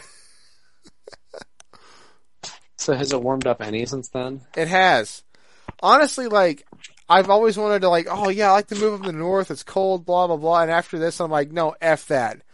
I'd rather either move to Florida or no, no, forget Florida. I will never live there. I'll just I'll move to Texas, where most Yeah, of the, well, this where ninety five percent of the happens in Texas, too. seasons, 90 percent of the seasons, it's either warm or hot. Yeah, well, that's why I love Arizona, is because it, it, we we don't get freezes here much. I mean, Yeah, there, were a few days late last year where it was, you know, it was like 31 for an hour or two Well, in the morning. didn't you but, you know, didn't y'all get like snow in Flagstaff or something? Yeah, but but that's standard. I mean, I live in the I live in the valley, so it's not that way. But but there are mountain areas of Arizona where you can where you, you can get snowed on and stuff, Okay. and Flagstaff and Hmm. Prescott and stuff. But Okay. um, but you know, down here it's it's we really don't get snow at all. I mean, uh, there there was hail though the other day, which was really surprising, but it was very brief. Well, you get these like apocalyptic like sandstorms or whatever that like sweep Oh yeah, Tucson. I'm like, I'm like, I don't know if I want to deal with a bunch of sand. Yeah, I mean that's scary when it's happening. I mean, one of those happened to it and like destroyed a gazebo in our yard, and it like left all this shattered glass everywhere, and uh, you know these tent poles that were holding it down, and canvas that was all torn up, and it, it took a long time to clean all that up and get all these bent metal rods out of there, and clean up all the glass, and you know that that was kind of like that was the only thing that happened really. I mean, it's not like our roof tore off or anything in the house was damaged from the Mhm. from the wind. It's just kind of like you know, it's scary when it's happening and then it's over, and then you just have to deal with the mess, right? I mean, it. But at least you're not going to like drown or something. Like if, if you live in like New Orleans and there's a hurricane, Yeah. you know, we don't really get that level of rain. that's why I was just like, I had to stop myself from saying Florida because I'm like, wait, they're getting a, m- a lot more hurricanes now. I don't, I'm not dealing with that. No. exactly, the hurricanes are just No. the worst. No, I- I- no, I'm-. If Texas gets a hurricane, it's like basically like Brownsville, Corpus Christi, or Houston. Yeah, Houston can get it pretty bad. Houston is below sea level because it keep expanding. Um, Corpus That's Christi is apparently a dive. Houston, but Yeah. I don't know, man. But like all my family's in San Antonio, around San Antonio and that area, so it's like okay, they're more inland, so they don't have to. It's not too bad. I mean, it's Yeah. a flat area, kind of, but like it's not too bad. Yeah, I mean there are parts of Texas that have other problems, like the, the northern part of Texas. You got like you know Wichita Cities or something, Mhm. Wichita Falls. I think that's what it's called. Mhm. Like that area is kind of like almost Oklahoma, where there's a lot of tornadoes. But um, you know that's that's another thing that's kind of like I, I guess they have to have like a, a basement or something, and you, you go down there all the time because Mhm. you don't want your upper floor to be destroyed while you're in it. Unless you have like an underground house, but then I hear like if you have an underground house, there's a whole lot of like structural issues like from that too. Mm. I remember looking at that, but then somebody was like, "I live in an underground underground house, and I hate it after like two months because every time it rains, I have to deal with water damage because water is coming naturally going to flow into my property." It's like okay, if you live out in you know the you know like where a bunch of tornadoes are, and you have like you know you you ran out of missile silo and turn it into apartments that's actually pretty smart because a tornado can't, you know, take that out. You'll survive it. But you know, like if you're like in a tropic area that gets a bunch of rain, that's kind of a stupid idea. Yeah. Well, um, I know that a lot of these missile silos have been bought out by like, uh, you know, I guess you call them globalist elites. You know, the, the, there was like the Jesse Ventura conspiracy theory show uh, that Yeah. used to be on TV, and he'd have on Alex Jones as a guest, and Alex would tell him about these various conspiracy theories, and Jesse would go out to these these bunkers that are like they're like entire cities down there that are built by uh, like Bill Gates and Soros and people like that Mm-hmm. and they've got like apartments down there for where they're going to live uh, after like the war in Ukraine goes nuclear or something like that. And they, and they'll be able to survive down there and have like some sort of self-sufficient underground world. Mm-hmm. Um, and that these have been in, ar- around for years down there where they're planning to live. Although I don't know whether anyone actually lives in these things currently or whether any of these people would actually survive a nuclear war to go down there. But I mean, it's just something they do because they have enough money to just do that, you know? Mm. Yeah, that would make sense. But you know, some of these people, these weird rich people, like Elon Musk, supposedly he lives in like this little, you know, one of those houses that you can buy that's called like a little house. It's only like a hundred square feet or something. Oh, a tiny He's got, like, a kitchen, tiny house, yeah. It's like a kitchen and a bathroom and a table and like that's it. And it's like, why, if you were the richest man in the world, would you want to live in that? Because that's all he needs. I don't know. Yeah. he I mean, looks at like I all these other rich people that are like I you know they own- they own a house that takes up the entire like state of like Connecticut and he's like nah I don't really need that I just need like a tiny house with like a handful of stuff everything else I own is just at my office at the company I built that's fine And I've heard he like sleeps in the office at Twitter. At sometimes because he's like so obsessed with it. he's totally into it. He's got like a hammock or something. And it's just like you're the richest man in the world and you're sleeping in a hammock and you're hey hey hey hey hey hey hey don't knock hammocks if it's a really comfy hammock or good hammock I ain't gonna knock it I, that's my that's my argument. That's my defense there. Yeah, and I will defend the that he. I mean, as chaotic as it's been, he has released a lot of great stuff in these Twitter files, which reveal all these dirty dealings of the previous ownership. And even if he's lost billions of dollars over this chaotic way he's handled Twitter, I mean, at least it was worth it for the rest of us to get to see about how the FBI was censoring people on Twitter and all this crazy stuff that was going on. Oh, I mean, I don't doubt it. Obviously, yeah. I mean, no, I mean, t- I mean, and these same people, like now that Elon took over Twitter, like, oh, we got to go somewhere else where it's free speech. And what I mean by free speech, speech, it's it's controlled speech that's free for them to say what they want to. So they're just going to migrate to these other like Mastodon and what other whatever else um, social networks, and like, oh, in case Twitter goes down, like this is where you're going to find me, and and I'm just like, you're you're not going to leave Twitter.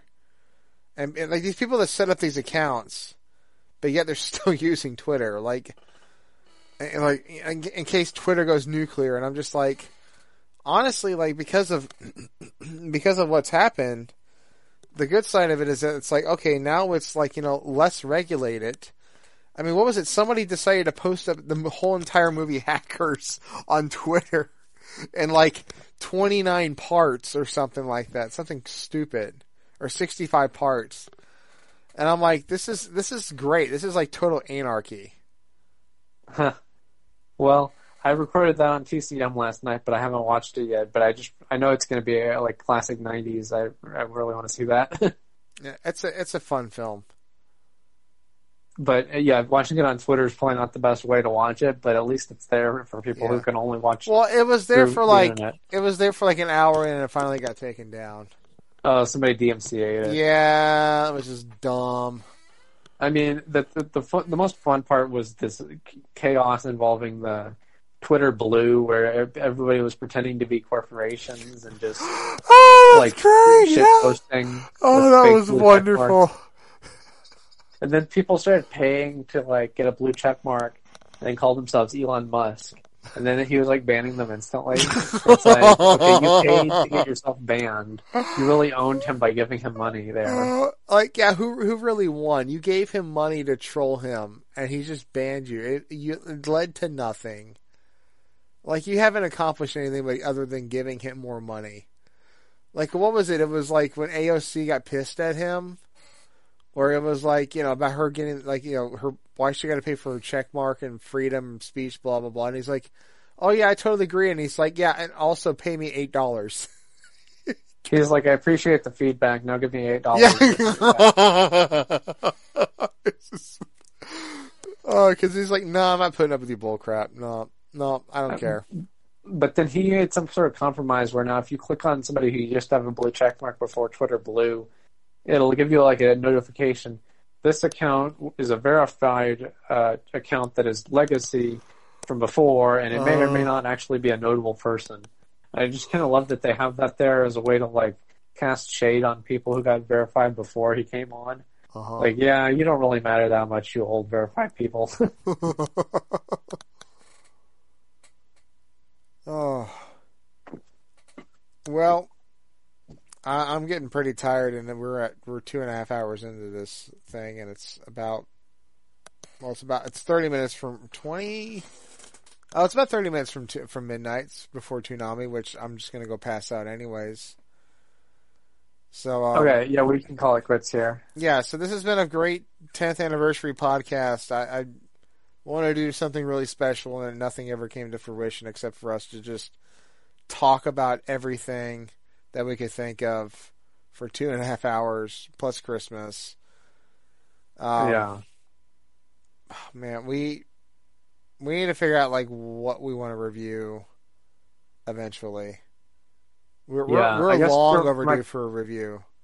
for for my closing remark, I'll just say, just remember Kanye tweeting out the uh, image of Elon Musk shirtless. Remember him tweeting out the swastika star David combo. I mean, that is what Twitter is now. Is that kind of chaos? And even though he ended up getting himself banned, it's like at least it was at least it was an interesting ride there. Oh yeah. Um, you know, for better or for worse, that's what it's going to be from now on. It's just that kind of mayhem, just like the same with the Speaker of the House situation.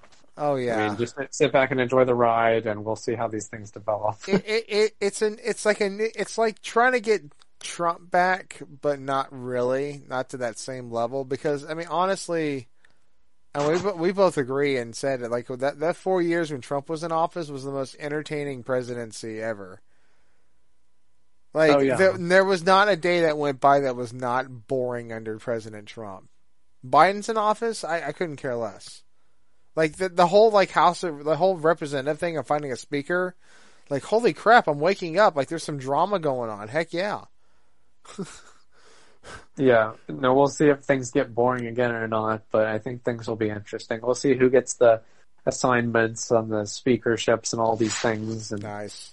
uh, you know who who gets uh, stabbed in the back after not voting for McCarthy early enough, and you know, I'm sure there'll be a lot of interesting stuff happening. We'll find out what Marjorie Greene, what crimes she's committed, or Yeah. whatever. But uh, Days of our a lot of stuff will be happening probably. It's like days of our lives, but our or represent or like days of our house or something. I don't know. Make it make it into a drama, a, a soap opera. Oh man, Yeah. it's it's it's good. It's it's it's good bad stuff. All you got to do is you're a spectator. If you're not personally involved into it, well, then don't fully worry about it. Just make your commentary about how the country's going to hell, which is what the other people have been saying. This country's been going to hell that you don't agree with. So at least there's something there that you both agree with. That, you know, this country's going to hell. You just how you look at it is the difference. So Yeah, I mean, if you look at these polls where it's like country going in right direction or wrong direction, it'll be like 90% of people say wrong direction. You know, it'll be always some overwhelming amount. I don't, I don't know. I mean, for me, it's been going in the wrong, it's been going in the wrong direction since like the '60s. So if you look at it that way. Anyways, so I think we're going to call it quits. Two hours and thirty minutes um, before the music, so we'll go ahead and end it. Thank you. Great ten years. I can't believe we've been doing this ten years, pretty much almost consecutively. I mean, we've slacked the past few years, and that's sort of more on me. And but at least we're still doing it. So no one stopped us. We don't have like a bunch of people like, "Hey, congratulations!" we haven't really promoted that this is our 10th anniversary or anything. But I mean, a lot of podcasts don't make it 10 years with the same name. Yeah, I wonder if Geek Nights are still out there doing their thing. oh, you know what? Let's just do a quick. Let's just do a quick Geek Nights. You can check in on Uh, yeah, I'm on Geek Nights archive. Uh, what is this? Are there any 2023 episodes? Uh, yeah, they're still doing stuff. It looks like there's something about Microsoft Windows tonight on Geek Nights. We talk about everything's favorite operating system, Windows Microsoft. In the news, YouTube contracts NFL Sunday tickets. America is subsidizing a road at one billion dollars per mile, and it's 2023. So okay, that's right. unfortunate. That's unfortunate that they're still around. Our sister program from Toon Radio is still kicking. Yeah, dadgummit. But I bet the Notaku Diaries is long dead. Well, because they're no more. Yeah. Ew. Oh, they like to talk about politics too. Like one episode is zero trust security. Tonight on Geek Nights, we discuss the concept of zero trust security. It's a pain. It's not necessary in all environments, but it's something we should understand.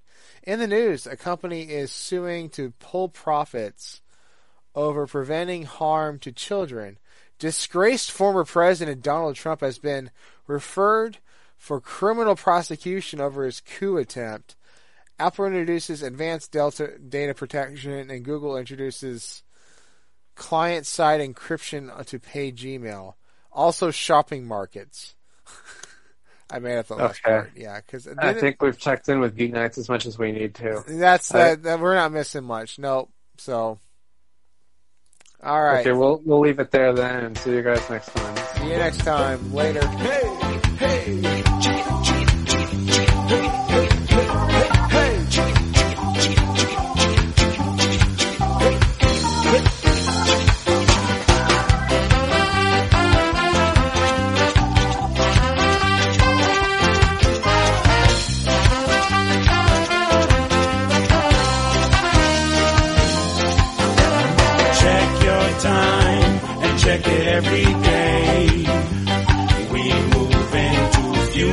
time, no matter what you say.